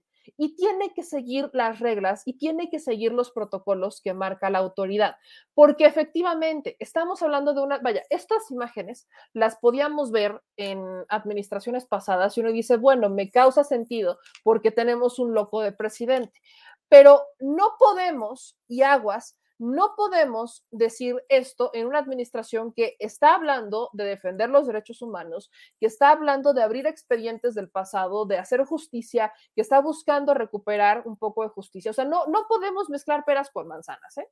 O sea, esta situación se tiene que alzar la voz, se tiene que cuestionar, no nos podemos quedar así como de, ay, no, es que ya es un nuevo Instituto Nacional de Migración. No, señores, no porque hayan cambiado al director del Instituto Nacional de Migración quiere decir que ya cambiaron a todos los demás. La corrupción ahí sigue. Ellos están en contacto con muchos de los coyotes, con muchos criminales y han terminado sirviéndoles muchas veces. Ahí se tiene que hacer una depuración intensa de lo que está pasando en el Instituto Nacional de Migración. Y solo para dejar el escenario todavía más grande, si estuviéramos en una administración pasada, estas imágenes jamás las hubiéramos visto, ¿no? Jamás hubiéramos visto estas imágenes tan rápido, tan, o sea, hubieran sido imágenes que hubiera sacado algún reportero, algún periodista de una manera como muy, ella aquí están, y tampoco hubiéramos visto un Instituto Nacional de Migración que dijera, los vamos a investigar.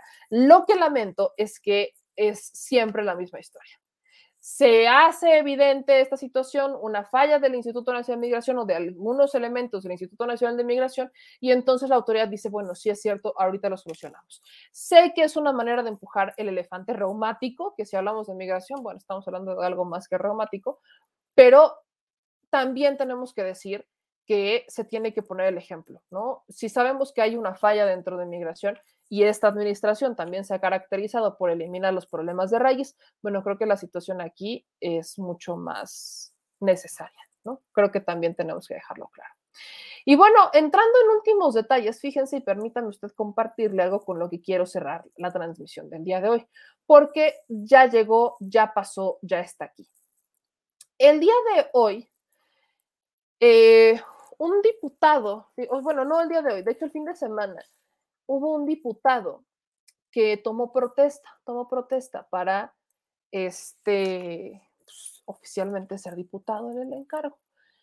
Nada más que es muy curioso, fíjense, porque tomó protesta o rindió protesta desde la cárcel. Así nomás. Qué curioso, ¿no? Un diputado preso rinde protesta. Y es el PRD. Les cuento un poquito de la historia de este eh, interesante sujeto, interesante sujeto, interesante sujeto.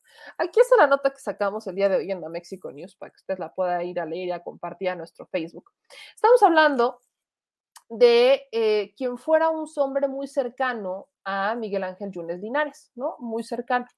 Pues resulta que Rogelio Franco Castán, que es del PRD, envió una carta para tomar protesta como diputado federal pese a que se encuentra detenido en una prisión desde el pasado 21 de marzo.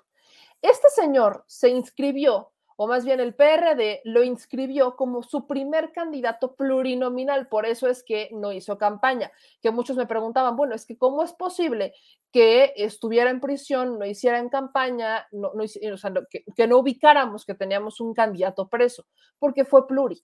¿No? Estuvo en su primera, este, fue el primer candidato de la pluri para la tercera circunscripción, por lo que prácticamente tenía asegurado el curul. Aunque el PRD consiguiera muy pocos votos, era eh, evidente que este primer lugar se lo iba a llevar él. Ahora, él fue secretario de gobierno de Miguel Ángel Yunes, por eso les digo que fue un hombre muy cercano a Miguel Ángel Yunes Dinarex este, en Veracruz y él permanece recluido en el penal de Amatlán de los Reyes en Veracruz desde el marzo, acusado de ultrajes a la autoridad, durante una diligencia por una denuncia previa por violencia familiar. El perredista habría forcejeado con los agentes encargados rompiendo el uniforme de uno de ellos. Miren qué curioso. Desde entonces, la dirigencia del PRD, la oposición en Veracruz y el propio Yunes han realizado una campaña para asegurar que Franco es un preso político de Cuitláhuac García y que el verdadero motivo de su detención sería un presunto pacto entre Cuitláhuac y Javier Duarte, antecesor del panista como mandatario. Los primeros señalamientos en contra del perredista vienen desde 2017, cuando su ex esposa Guillermina Álvarez comparte en las redes sociales fotografías sobre los abusos que el político habría cometido en su contra, mostrando su rostro completamente inflamado por los golpes, un ojo morado y un derrame al interior de, un, de, uno de los ojos. El 2020 la mujer este, presenta perdón, una denuncia en la Fiscalía eh, por violencia familiar, la cual es la que se está siguiendo al momento del incidente en donde resulta la detención de Franco Castán. Aquí está, aquí está el susodicho. Todos los medios hablaron del tema.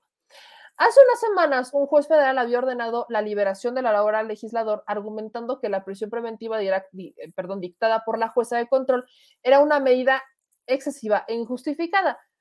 Pero la Fiscalía General del Estado presentó otras dos acusaciones, pero ahora por abuso de autoridad y extorsión. O sea, pesan sobre él tres acusaciones.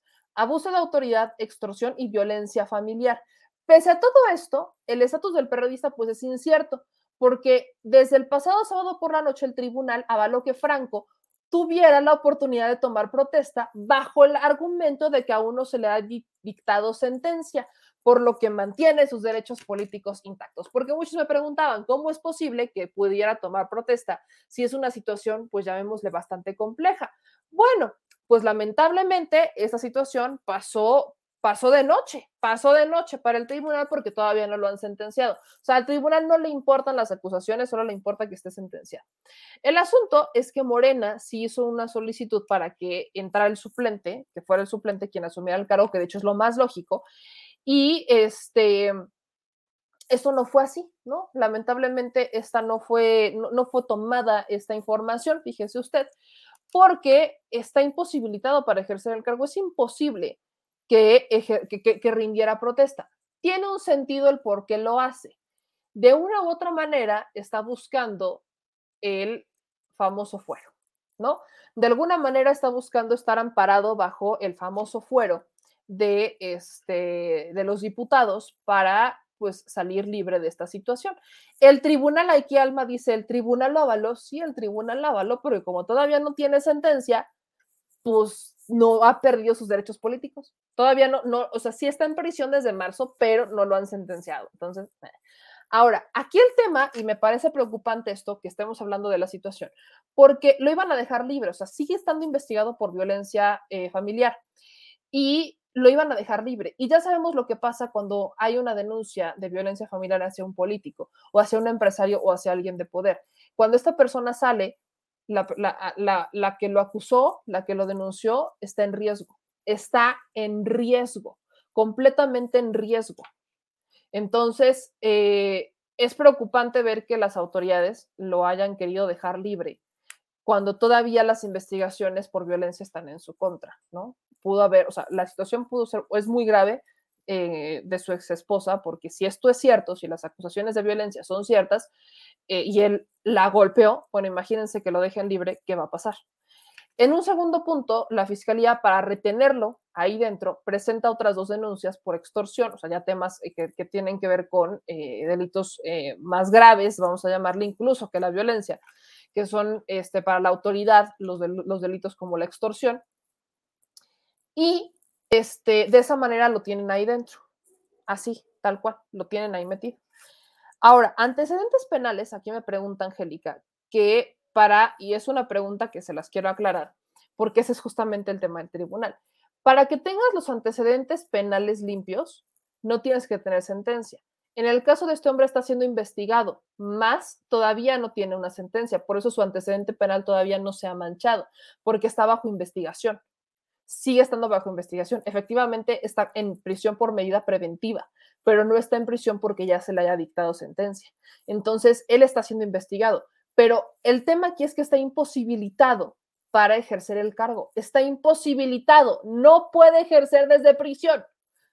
El que debería de haber asumido es su suplente. Si el señor es inocente y todo esto ha sido en su contra y lo que usted quiera, gusta y mande y se comprueba, entonces el señor podrá salir y ejercer el cargo y el suplente se tendrá que retirar. Para eso son los suplentes. Pero no ha pasado. Y el que asume es él desde prisión. Y el Congreso lo avaló. O sea, el tribunal lo avaló y el Congreso lo avaló.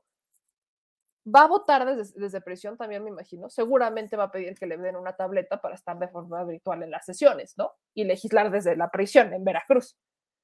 Así, o sea, hagan de cuenta que estamos ante un escenario así como utópico. O sea, nos faltaba ver esto para decir, no, pues ya, ya, vámonos. ¿A dónde nos quieren ir? ¿A, dónde nos vamos? Cierran las cortinas, apagan las luces, vámonos. Ya no me sorprende, que es lo peor del caso. O sea, esto ya no me sorprende. No, no, me, no me sorprende. ¿Qué pasa si resulta culpable? Bueno, pues entonces el tribunal, el tribunal tendrá que retirar la candidatura. O sea, él no podrá ser diputado, se le tendrá que retirar y quien tendría que estar en su lugar, pues es su suplente, se tendría que hacer un cambio, nombrar un suplente y el suplente se convertirá en propietario. O sea, no sé ni siquiera qué pasaría. No sé ni siquiera qué pasaría, porque no tendría por qué haber tomado, no, no tendría por qué haber rendido protesta. Y lo hace con una carta. Con una carta. Para rendir protesta tienen que estar presencialmente. Este hombre lo hizo desde prisión y con una carta. Y pesan sobre él tres acusaciones. Está siendo investigado. Esto no se va a resolver ahorita. Pero ahora, sobre todo esto, el PRD debe estar tan desesperado que no debe tener absolutamente nadie para poner en las plurinominales que lo terminan poniendo a él. A esas vamos, a esas vamos. O sea, ni siquiera por dignidad, ni siquiera por eh, coherencia, uno diría, a ver, vamos a dejar las cosas así de sencillo. Este, si lo están investigando, pues que resuelva su situación jurídica y entonces, pues si la resuelve y sale favorable, pero también se encuentra para otros cargos. Pero si no la resuelve o si la resuelve y no sale favorable, pues no nos vamos a arriesgar porque eso está manchando al partido político, que bueno, ya que más le vamos a manchar al PRD, ¿no? Solitos, solitos nos ayudan. Ese es el problema, eso es lo que yo quería poner sobre el escenario. Porque sí, señores, así como usted lo escucha, y estaban, ¿cómo estaban con lo de Félix Salgado Macedonio? ¿Cómo estaban con lo de Félix Salgado Macedonio? Es que cómo se les ocurre ponerlo de candidato, no queremos que sea gobernador. Ahí tienen a un diputado plurinominal acusado de violencia, de golpear a su exesposa en prisión. Y no he visto, y no he visto que salieran a a pegar el grito en el cielo los del PRI. ¿eh? No he visto, o sea, en resumen, cuando es hacia ellos es persecución política, cuando es al del frente es culpable. Así es, así es la dinámica. No es la justicia la que lo tiene que resolver, sino que son ellos. Vaya bonitas maneras de ejercer los cargos desde prisión. Ahí nada más para que usted vea que efectivamente pues ahí está, ¿no? Uno pensaría que uno no se va a sorprender más en la política mexicana y siempre sí, siempre hay alguien que nos termina sorprendiendo de mejor manera. Siempre hay alguien. En este caso, el PRD se pintó solito. El PRD, se, vaya, magnífico el PRD, se pintó, vaya, no, ¿qué más les puedo decir? ¿Qué más les puedo decir? Dicen acá, y que cuando salga le llegue a pasar algo a su esposa, ¿quién va a responder? No cabe duda que la justicia no es pareja para todos, sino que es selectiva. Dicen, hay que ver qué interés hay en el tribunal con este güey. Este, dicen acá, y las feministas, pues yo también le pregunto dónde están. Este, Jerry Vega, aquí, este, Víctor le creen al peje, se lo defenden. Bueno, aquí también tenemos a Víctor Becerra que vino a, pelearse con los del chat. Saludos, Víctor, pásale, ten tu momento de catarsis, saca el fuá. Y que la gente aquí también en chat te responda. Leonel, ¿y qué tiene que ver su descendencia? Simplemente vienen a causar daños. No sé quién habla de Leonel Pérez, también saludos, me quedo Leonel Pérez. Este, dice, se tropiezan con sus mismos pies, dan risa, que ineptos estos delincuentes y corruptos. Fueran otros, los arrestarían. Este, dicen acá en sus comentarios, eh, las feministas pagadas por el PRIAN de esta de locura. Parece chiste, pero es anécdota. Eh, dicen, es increíblemente, es, es, increíble, están actuando ilegalmente sin respetar lo que marcan las leyes. No tenía derecho a tomar protesta por esos actos de corrupción, las instituciones se debilitan. Pero es de que como todavía no lo sentencian, pues como usted va a decir que es Dice meme, este, si al diputado Huerta, Huerta, Lord Violín, cuando no estaba en Morena, lo acusaron, pero entró a Morena, ¿qué tal? Una soberana tontería, y eso también lo dije, con todo, con todo respeto. Si el, a ver, también les voy a decir una cosa, Benjamín Saúl Huerta no es así como la última coca del desierto en Puebla, o sea, la neta no figuraba. No es un tipo que figurara mucho en Puebla. Entonces, perfectamente sus filias y fobias y sus eh, asuntos, eh, lamentablemente, que, que ya exhiben quién es, no son cosas que se conocieran realmente en la esfera política de arriba. ¿A qué voy? No es que no se supiera la práctica, porque la práctica se podía conocer localmente, en su distrito, entre la gente que lo conoce y demás, sino que en la esfera política superior no se sabía ni siquiera quién era Benjamín. O sea, no figuraba Benjamín, es como un cero a la izquierda, muy cero a la izquierda. Y muy cercano a este Nacho Mier, pero como operador. O sea, Benjamín Huerta era un operador político que se convierte en diputado. Tenía cargos menores, quiso intentar ser presidente municipal o gobernador, no, no, no, no, no le daban los números porque no lo conocían. Entonces, el error de Morena aquí fue no hacer un research, y ese es el error que comete mucho Morena. Morena sí comete mucho ese error de poner candidatos nada más por poner porque no tienen perfiles y no le han querido invertir en perfiles porque se les está metiendo, se les gana el tiempo. Entonces son muy pocos perfiles de Morena los que están llegando hoy al Congreso. Son perfiles, algunos yo diría muy buenos, aunque se me vayan encima, pero yo diría algunos de los perfiles que están ahí son muy buenos y les tengo mucha fe para estarlos vigilando, observando para ver lo que están haciendo y efectivamente que cumplan con lo que han prometido. Muchos de estos nuevos plurinominales, aguas con eso, que están a favor de reducir los plurinominales, porque yo sí estoy a favor de reducir, no de eliminar plurinominales, pero sí de reducirlos al mínimo, creo que es lo justo para que se tenga una representación para las minorías y que se tenga, este, que, no se tenga una, este, gente sin representar y que tampoco tengamos un abuso. Pero aparte las reglas de quiénes deben ser plurinominales creo que se deben de arreglar y eso también entra en la reforma electoral, pero ese es un tema que ya hemos hablado y hablaremos. Pero es un problema que lamentablemente actúan cuando ya están las acusaciones encima y se deslindan, pero deberían de hacer un research de quién es la persona que quiere entrar y lamentablemente creo que es ningún partido ha querido hacer ese research, ningún, ningún, ningún partido. Ahora, este, dicen, sí los ubican o ubicaban, pero hay que extirpar la PUS, dice Francisco Mesa. Dicen acá, buenas noches, una pregunta, ¿por qué no revisan las cámaras de la ciudad? Ese señor es un mentiroso. Ahora solo una persona trae celular. ¿En serio qué bárbaro? No, había medios, pero ninguno casualmente grabó cuando se golpea. Este, dicen, buenas noches, este, un gusto comenzar la semana con buena información, dice Felipe Jesús. Saludos, Memi. Por ejemplo, en el estado de Hidalgo quieren colocar como candidato por Morena a gobernadora Francisco Javier. Este, dice Meme, ya me imagino a cabeza de boy si es que lo meten al bote gobernando desde el bote de poca Mauser, no, pues que no puede. Por eso es quitarles el fuero. Dice Adriana, ahora entiendo Salvador Dalí, con razón nos volteó, México es tan surreal que lo rebasaba. Imagínense, México es tan surreal que rebasa las expectativas de todo el mundo. Y por eso es un tema que debemos estar analizando. ¿Y qué hay del que se quiso pasar, hacer pasar por indígena? Este no tuvo madre, de verdad que no tuvo madre. Miren, aquí me sacaron el tema. Les voy a compartir el post de Facebook, porque usted me va a disculpar, pero es una soberana tumba. A ver.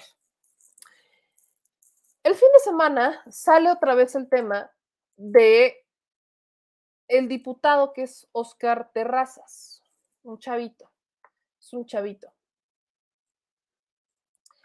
Este muchachón, ¿no? Ahorita se los voy a, compartir por acá.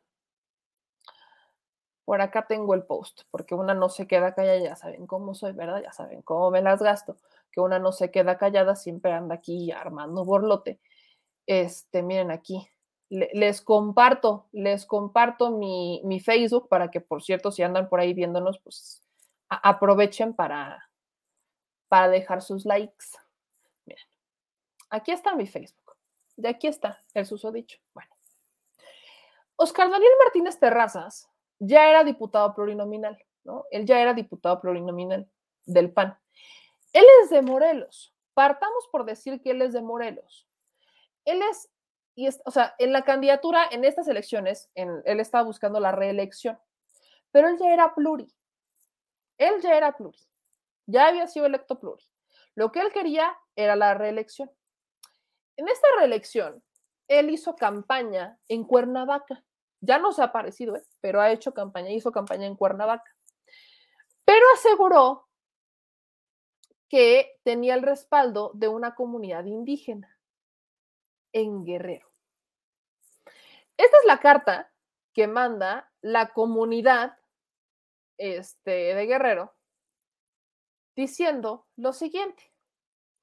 En la comunidad de San Juan Tetelcingo, Guerrero, municipio de Tepeocoaculco, de Trujano, del estado de Guerrero, siendo las 11 horas del 25 de agosto del 2021, estando presentes los ciudadanos Maximiliano Mendoza de la Rosa y Victoriano Loreto Corredor, comisario municipal y suplente respectivamente, y pueblo en general para llevar a cabo una asamblea general sobre un asunto relacionado con el CEO Oscar Daniel Martínez Terrazas, quien se hace pasar por una persona indígena de esta comunidad y quien, y quien presentó una constancia que lo acredita como tal, la cual las autoridades están inconformes con estos hechos tan lamentables, por lo que las autoridades municipales y el pueblo en general desconocen de esta dicha constancia y se deslindan de cualquier responsabilidad.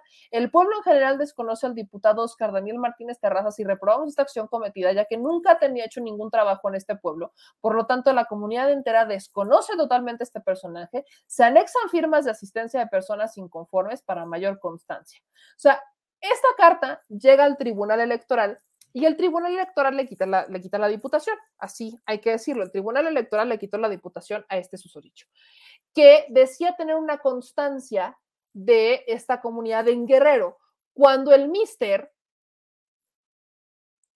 no mamen, o sea, perdón. De hecho, desde que se hizo viral el que este joven estaba buscando eh, ser diputado bajo la cuota indígena, porque entró por la cuota indígena, este dijo esta estupidez de que, o sea, que lo empiezan a cuestionar por qué. Nos queda claro por qué, ¿verdad? Ok. Lo empiezan a cuestionar y dice que, es, que lo estaban discriminando por ser blanco. ¿Qué nos falta ver en este país? No sé qué nos falta ver. No sé, no sé qué nos falta ver. No, no tengo idea qué nos falta ver en este escenario. No tengo, no, no sé, neta, no tengo idea de qué nos falta ver aquí. Perdón, no tengo idea qué nos falta ver en este, en este sentido. Uno, es de Cuernavaca, de Morelos, y se fue a crear una constancia en Guerrero, de un pueblo indígena que no lo conoce, y cuando se le cuestionó por tener esa constancia y evidentemente no representar a la comunidad indígena, se indignó porque dice que lo están discriminando. O sea, que cómo se les ocurre. Así, así tal cual. La comunidad emite un comunicado, lo desconoce y entonces el tribunal, gracias al cielo, le quita la candidatura, eh, bueno, le quita la diputación, así. Le quita la diputación, ya no será diputado porque no, o sea, perdonen ustedes, pero es que por Dios, aquí yo no estoy diciendo que esté mal que sea blanco. Lo que estoy diciendo es que está mal todo. Está mal absolutamente todo.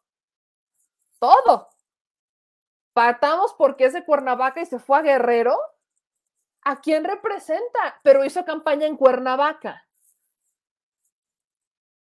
Por Dios, si a alguien no le queda claro el todo mal, el todo mal con este, este diputado, creo que no han tenido, eh, eh, no han entendido la dinámica, ¿no? Y esto lo hicieron los panistas. Esto es, este es un panista, por cierto, que, bueno, ya no será diputado, pero sí tenía yo que sacar mi fuá, tenía yo que sacar mi fuá porque, por Dios, tantita madre, tantita madre, ¿no? Hoy, hoy sí fue como el día de los panistas de todo mal, todo mal, todo, todo mal, todo mal. Lo bueno es que ya no es diputado. ¿No? Eso sí tenemos que decirlo, ya no es diputado. Pero bueno, unas por otras, ya no es diputado el que falsifica la cuota indígena, el que se mete en una cuota indígena que no le corresponde, pero sí es diputado alguien que está preso en Veracruz, ¿no? De cosas está hecha este camino tan interesante, ¿no? De cosas así de locas. Este, este. Bendito México, bendito México. Entre Lord Toques, Lord Indígena, Blanquito, Lady Montajes, México mágico nunca dejas de sorprenderme. Pero bueno, ya nos vamos, ya nos vamos amigos, ya nos vamos, porque si no aquí yo, no, vaya, puedo terminar, no, termino de tantas cosas que pasan en este bonito país, no, uno no acaba. Ya nos vamos, oigan, pero yo les agradezco a todos los que estuvieron por aquí compartiendo. Vi que nos llegó un super chat de 500 pesos que me dicen que me mandaron una denuncia. Hemos tenido muchos problemas con el correo, lo voy a cambiar de hecho, ya algunos les he estado mandando un correo electrónico. Ya borré el correo electrónico que tenía este, en Twitter. Entonces, ya mañana les voy a poner aquí el correo definitivo donde me pueden hacer llegar sus denuncias. Y gracias a todos los que confían en nuestro proyecto, les recuerdo que este, ya estaremos ya ahora sí el señor productor, ya regresó el señor productor, ya, ya regresó, ya está sano y salvo el señor productor. Y este, el señor productor eh, ya hasta le hice un TikTok, teníamos ahí pendiente hacer un TikTok. Tenía, yo tenía que recuperar un TikTok del señor productor, este, que ahí ya tengo guardado. Pero bueno, les agradezco a todos porque ya estamos retomando el ritmo en estas producciones, estamos retomando el ritmo en las producciones, retomando el ritmo en todos lados. Este, el miércoles voy a estar en la octava porque vamos a hacer un análisis por el tercer informe de gobierno del presidente Andrés Manuel López Obrador. Entonces, muchísimas gracias por la invitación. Ya les estaré pasando este, la información para que nos puedan ver y escuchar, porque bueno, ahí es la octava. Entonces, este, nos puedan ver entera y nos puedan escuchar en, en, su versión digital o en su versión radio. Y gracias a todos los que nos están compartiendo. De verdad, muchas gracias a los que se suman a esas transmisiones, que nos puedan mandar los superchats cuando tengan esta oportunidad de hacerlo. Acuérdense que es la manera en la que nosotros crecemos, en la que nosotros eh, podemos financiar salidas que tenemos ahí programadas. Estamos haciendo una programación de lugares a los que tenemos que ir para perseguir la noticia, perseguir la chuleta, como le decíamos hace un año. Entonces vamos a volver a salir, ya nos hicimos ese tiempito para volver a salir a perseguir la chuleta y poder llevar información de primera mano, no solamente hacia ustedes, hacia las audiencias, sino también poder llevar ciertas denuncias y ciertas preguntas a la mañanera que sean propias, que nosotros hayamos investigado, ya no tanto la noticia que está circulando, obviamente cuando sea necesario, pues haremos esas preguntas, pero queremos ir a conocer las historias de primera mano y no solamente quedarnos con lo que estamos viendo en las benditas y maravillosas redes sociales. Así que espérense ese y un giro que le daremos a otros programas que estaremos lanzando con otra dinámica porque también hay que informar sobre otras cosas que no sean noticias y política. Así que vienen cosas nuevas en este espacio, en este espacio, vienen eh, cosas interesantes y yo les agradezco a todos por el apoyo, que se sigan suscribiendo. Hace unos minutos llegamos a los 311 mil en YouTube. Estamos creciendo y eso es gracias a ustedes. Y gracias a los que nos siguen en Twitter, que nos siguen en Instagram, que nos siguen en TikTok. Gracias a todos los que nos comparten, que nos critican, que nos cuestionan, que nos leen en The Mexico News y que sobre todas las cosas están activando las notificaciones para que con todo en contra les avise cuando estamos transmitiendo en vivo. Entonces, gracias a ustedes por su apoyo, gracias a ustedes por su respaldo, por su cariño, por su crítica, por los cuestionamientos que nos hacen. Saben que son súper válidos y saben que aquí sí nos gusta que nos critiquen y nos cuestionen porque es parte de la chamba, you know. Entonces, gracias a los que leen nuestras notas en damexico.news, gracias a los que nos siguen en Twitter como arroba memeyamelca y que también así estamos en Instagram como arroba memeyamelca. Acuérdense que aquellas personas que digan, es que yo no quiero, o sea, sí quiero mandarte una donación, pero lo quiero hacer en efectivo o que no me cobre este, comisión, aquí lo pueden hacer a nuestro número de tarjeta Banamex. Hay sucursales en donde les cobran como dos o tres pesitos, eh, tiendas, por ejemplo, farmacias pero lo pueden hacer desde sus aplicaciones o lo pueden hacer este, desde los cajeros de Banamex a nuestro número de tarjeta 4766-8415-9203-0897. Es la manera en la que ustedes están apoyando este esfuerzo independiente que son ustedes quienes nos mantienen. Y si lo pueden hacer, no nos están viendo en vivo, pero o nos están escuchando en el, en el podcast de Spotify o Apple Podcast y quieren mandarnos una donación, bueno, aquí es cuando lo pueden hacer a través de PayPal. La liga está en la descripción del video de YouTube, así que no hay pierde. Síganos todos los días a esta hora para que podamos informarles a todos ustedes. Nos faltan las fanfarrias, mi querido Francisco Mesa, no las podemos poner porque tienen derechos, pero bueno, el esfuerzo se hace. Que nadie diga, que nadie le cuente. El esfuerzo se hace. Yo, aquí me dice Lulú, por el número que más lo dijiste muy rápido. Ahorita se los pongo, tómele foto para que no haya pierde. Ahí está. Ahora sí, tómele foto, hágale el screenshot, es más, hasta le sonrío para que le salga el screenshot más padre, como de.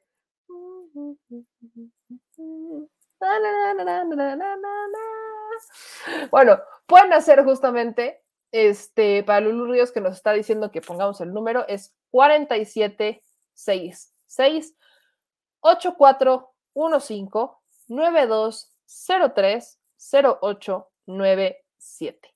Ahí está el número a donde ustedes nos pueden hacer donaciones, transferencias y demás, porque son ustedes quienes están financiando este proyecto independiente que está por tomar nuevos rumbos nuevas miras para entregarle a usted la información de primera mano. Gracias a Miriam Luna, que nos manda un superchat de 49 pesos, periodistas independientes. Muchísimas gracias por este apoyo. Este, dice aquí Daniel, ya le mandé más, ya le mandé su pastura para que mañana entre con más vigor y diga las mismas pendejadas de siempre, dice Daniel Álvarez. Pues muchas gracias, Daniel, que amable usted siempre, como siempre. Este, dicen aquí, meme, por cierto, los alcaldes que estaban protestando no traían mascarillas. Qué curioso, ¿verdad? Este, dicen, mi foto no fue la mejor, pero ahí está mi familia, dice Benito Galván. Este, dicen por acá en sus comentarios, es productora Naya, perseguido político. Está en Texas, producciones desde lejos.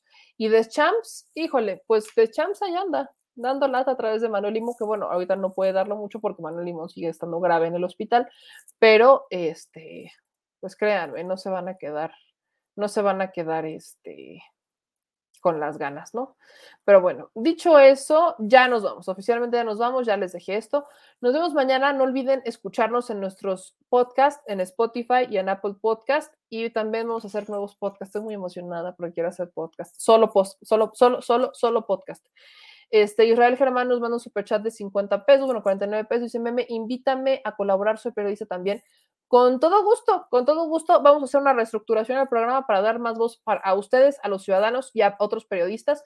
Israel Germán, si ya me mandaste Twitter porque tu cara se me hace conocida, vuelve a mandar un Twitter, porfa, y dime, yo soy el periodista que te dije que me invitaras a colaborar, para que no se me olvide, este, ahorita con los mensajes directos en Twitter.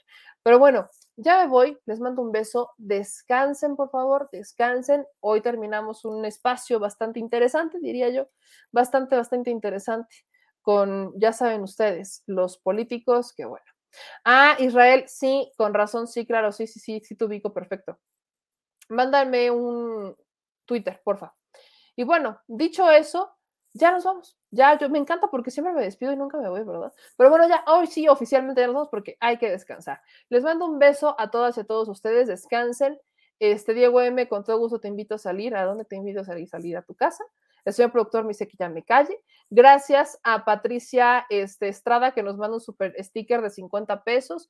Daniel dice, gracias por tu programación, es un gusto estar en tus en vivos, feliz noche. Este, no es México, son sus políticos. Ahora sí que una disculpa. Este, hasta mañana a todos. Eh, luego dicen acá, este, te apreciamos ya ustedes, me quedo Juan Carlos Alonso. Y pues bueno, descansen que mañana hay mucha más información. No olviden apoyar a quienes nos apoyan. Si ustedes están en Puebla, no se pueden perder Yerjem Café. Es una cafetería muy buena. Tienen café árabe, altamente recomendable. Cinco estrellas. Y es cinco estrellas, ¿no? Para que no confundan, pero yo altamente recomendable. Es una cafetería que solo tiene servicio para llevar, por obviamente el tema de la pandemia, decidieron no abrir, solamente es para llevar, entonces puede pasar por su café y se va a trabajar buenísimo, delicioso, súper chévere. Entonces pásele y también no se le olvide hacer conciencia, por favor. Tenemos que intensificar esta campaña en contra de la violencia animal. Acuérdense que alguien que es violento con los animales es un peligro para la sociedad. Así es este tema de claro. Una persona que agrede a un animal indefenso, que es violento con esa persona, es una, con ese animal, es una persona que puede ser violento con niños, que puede ser violento con adultos, porque está desquitándose con alguien con algo, con un ser vivo que no lo merece. Entonces, hay que hacer esta conciencia, hay que hacer conciencia para jornadas de esterilización, adoptar, ser padrinos, si no pueden adoptar porque no tienen espacio, ayúdenos a padrinar. En Pachuca tenemos una organización a la que estamos apoyando, en México tenemos varias, en Puebla también hay, si usted está en Guadalajara, también hay en Guadalajara, en Quintana Roo, en donde usted vaya va a encontrar alguna organización que ayude a los animales, perros, gatos y demás a resguardarlos y a generar conciencia. Entonces, échenlos la mano, por favor. Creo que es importante porque mucho se nos está yendo la vida en estar eh, lamentándonos de lo que deberíamos estar evitando. Entonces, échenos la mano, yo los veo mañana, descansen, un beso a todos, adiós. Si estás en Puebla y quieres un café que de verdad sepa a café, ve a en Café. Vas a encontrar postres, variedad de cafés y tés, pero sobre todo un precio justo y sabor inigualable. Por la pandemia, su servicio es solo para llevar, pero de verdad no te lo puedes perder.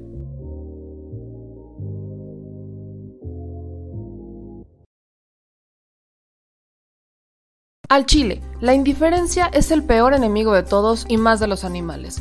Los últimos datos del INEGI señalan que en México existen cerca de 18 millones de perros y alrededor del 70% viven en las calles, es decir, casi 13 millones han sido abandonados, extraviados o nacieron en las calles. Esto posiciona a México como el primer país de América Latina con mayor índice de perros abandonados y también con mayor indiferencia al tema. El abandono es un fenómeno que afecta a perros y gatos de todo tipo, no entiende de edades o de razas. El 20% de perros y el 11% de gatos abandonados son de pura raza, mientras que el resto son mestizos. Por otro lado, la mayoría de perros y gatos llegan al refugio en la edad adulta, aunque también son recogidos cachorros y animales de edad avanzada. El maltrato animal también está presente y nuestro país aún está en pañales, pese a que se está comenzando a legislar para crear sanciones más severas a quienes cometan ese tipo de delitos. Por eso es importante la participación ciudadana y pedimos tu ayuda. Es hora de dejar de callar y ayudar a darles voz a quienes siempre están ahí para darnos una patita. Educar, esterilizar, identificar, reflexionar y adoptar es básico para revertir la tendencia pero si tú no tienes la posibilidad de adoptar o rescatar, ayuda a diferentes organizaciones que ya lo hacen. Angelitos peludos.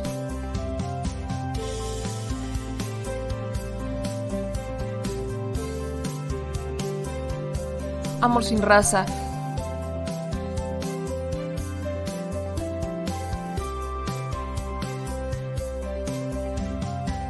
Frida Puebla.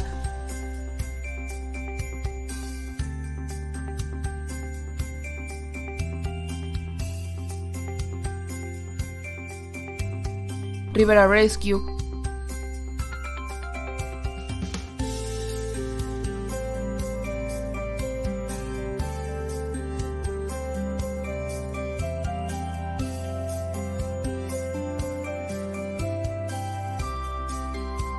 Voz Animal MX,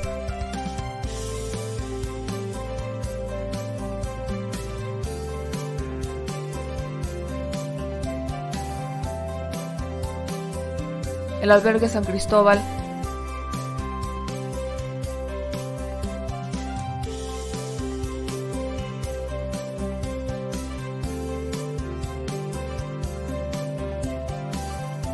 Fundación Toby.